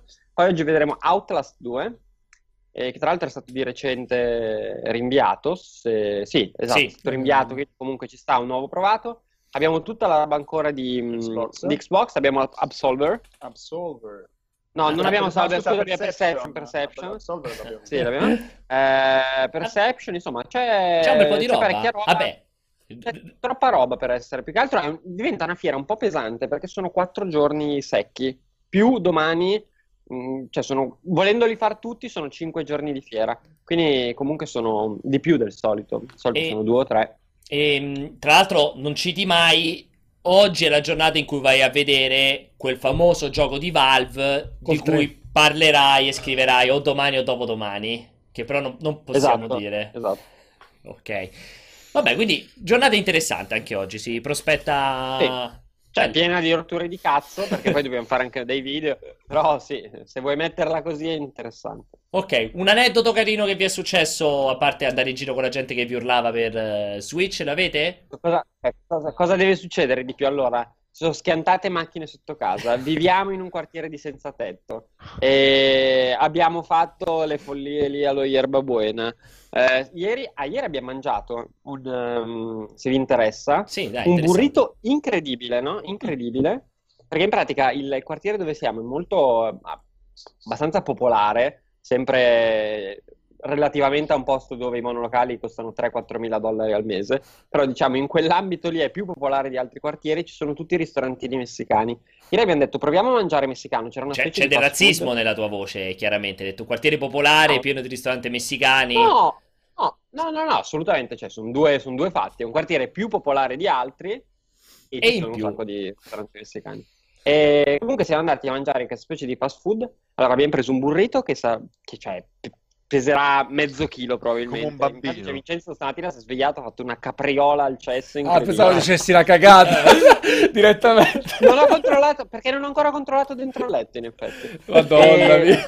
Poi, e poi Ricordiamo, scusa, dei- scusa, ricordiamo a tutti i nostri ascoltatori che Umberto e Vincenzo dormono insieme per scelta, perché hanno scelto di dormire Eh. insieme nella stanza, nella casa. viviamo, viviamo assieme in Italia, quindi viviamo assieme anche qua.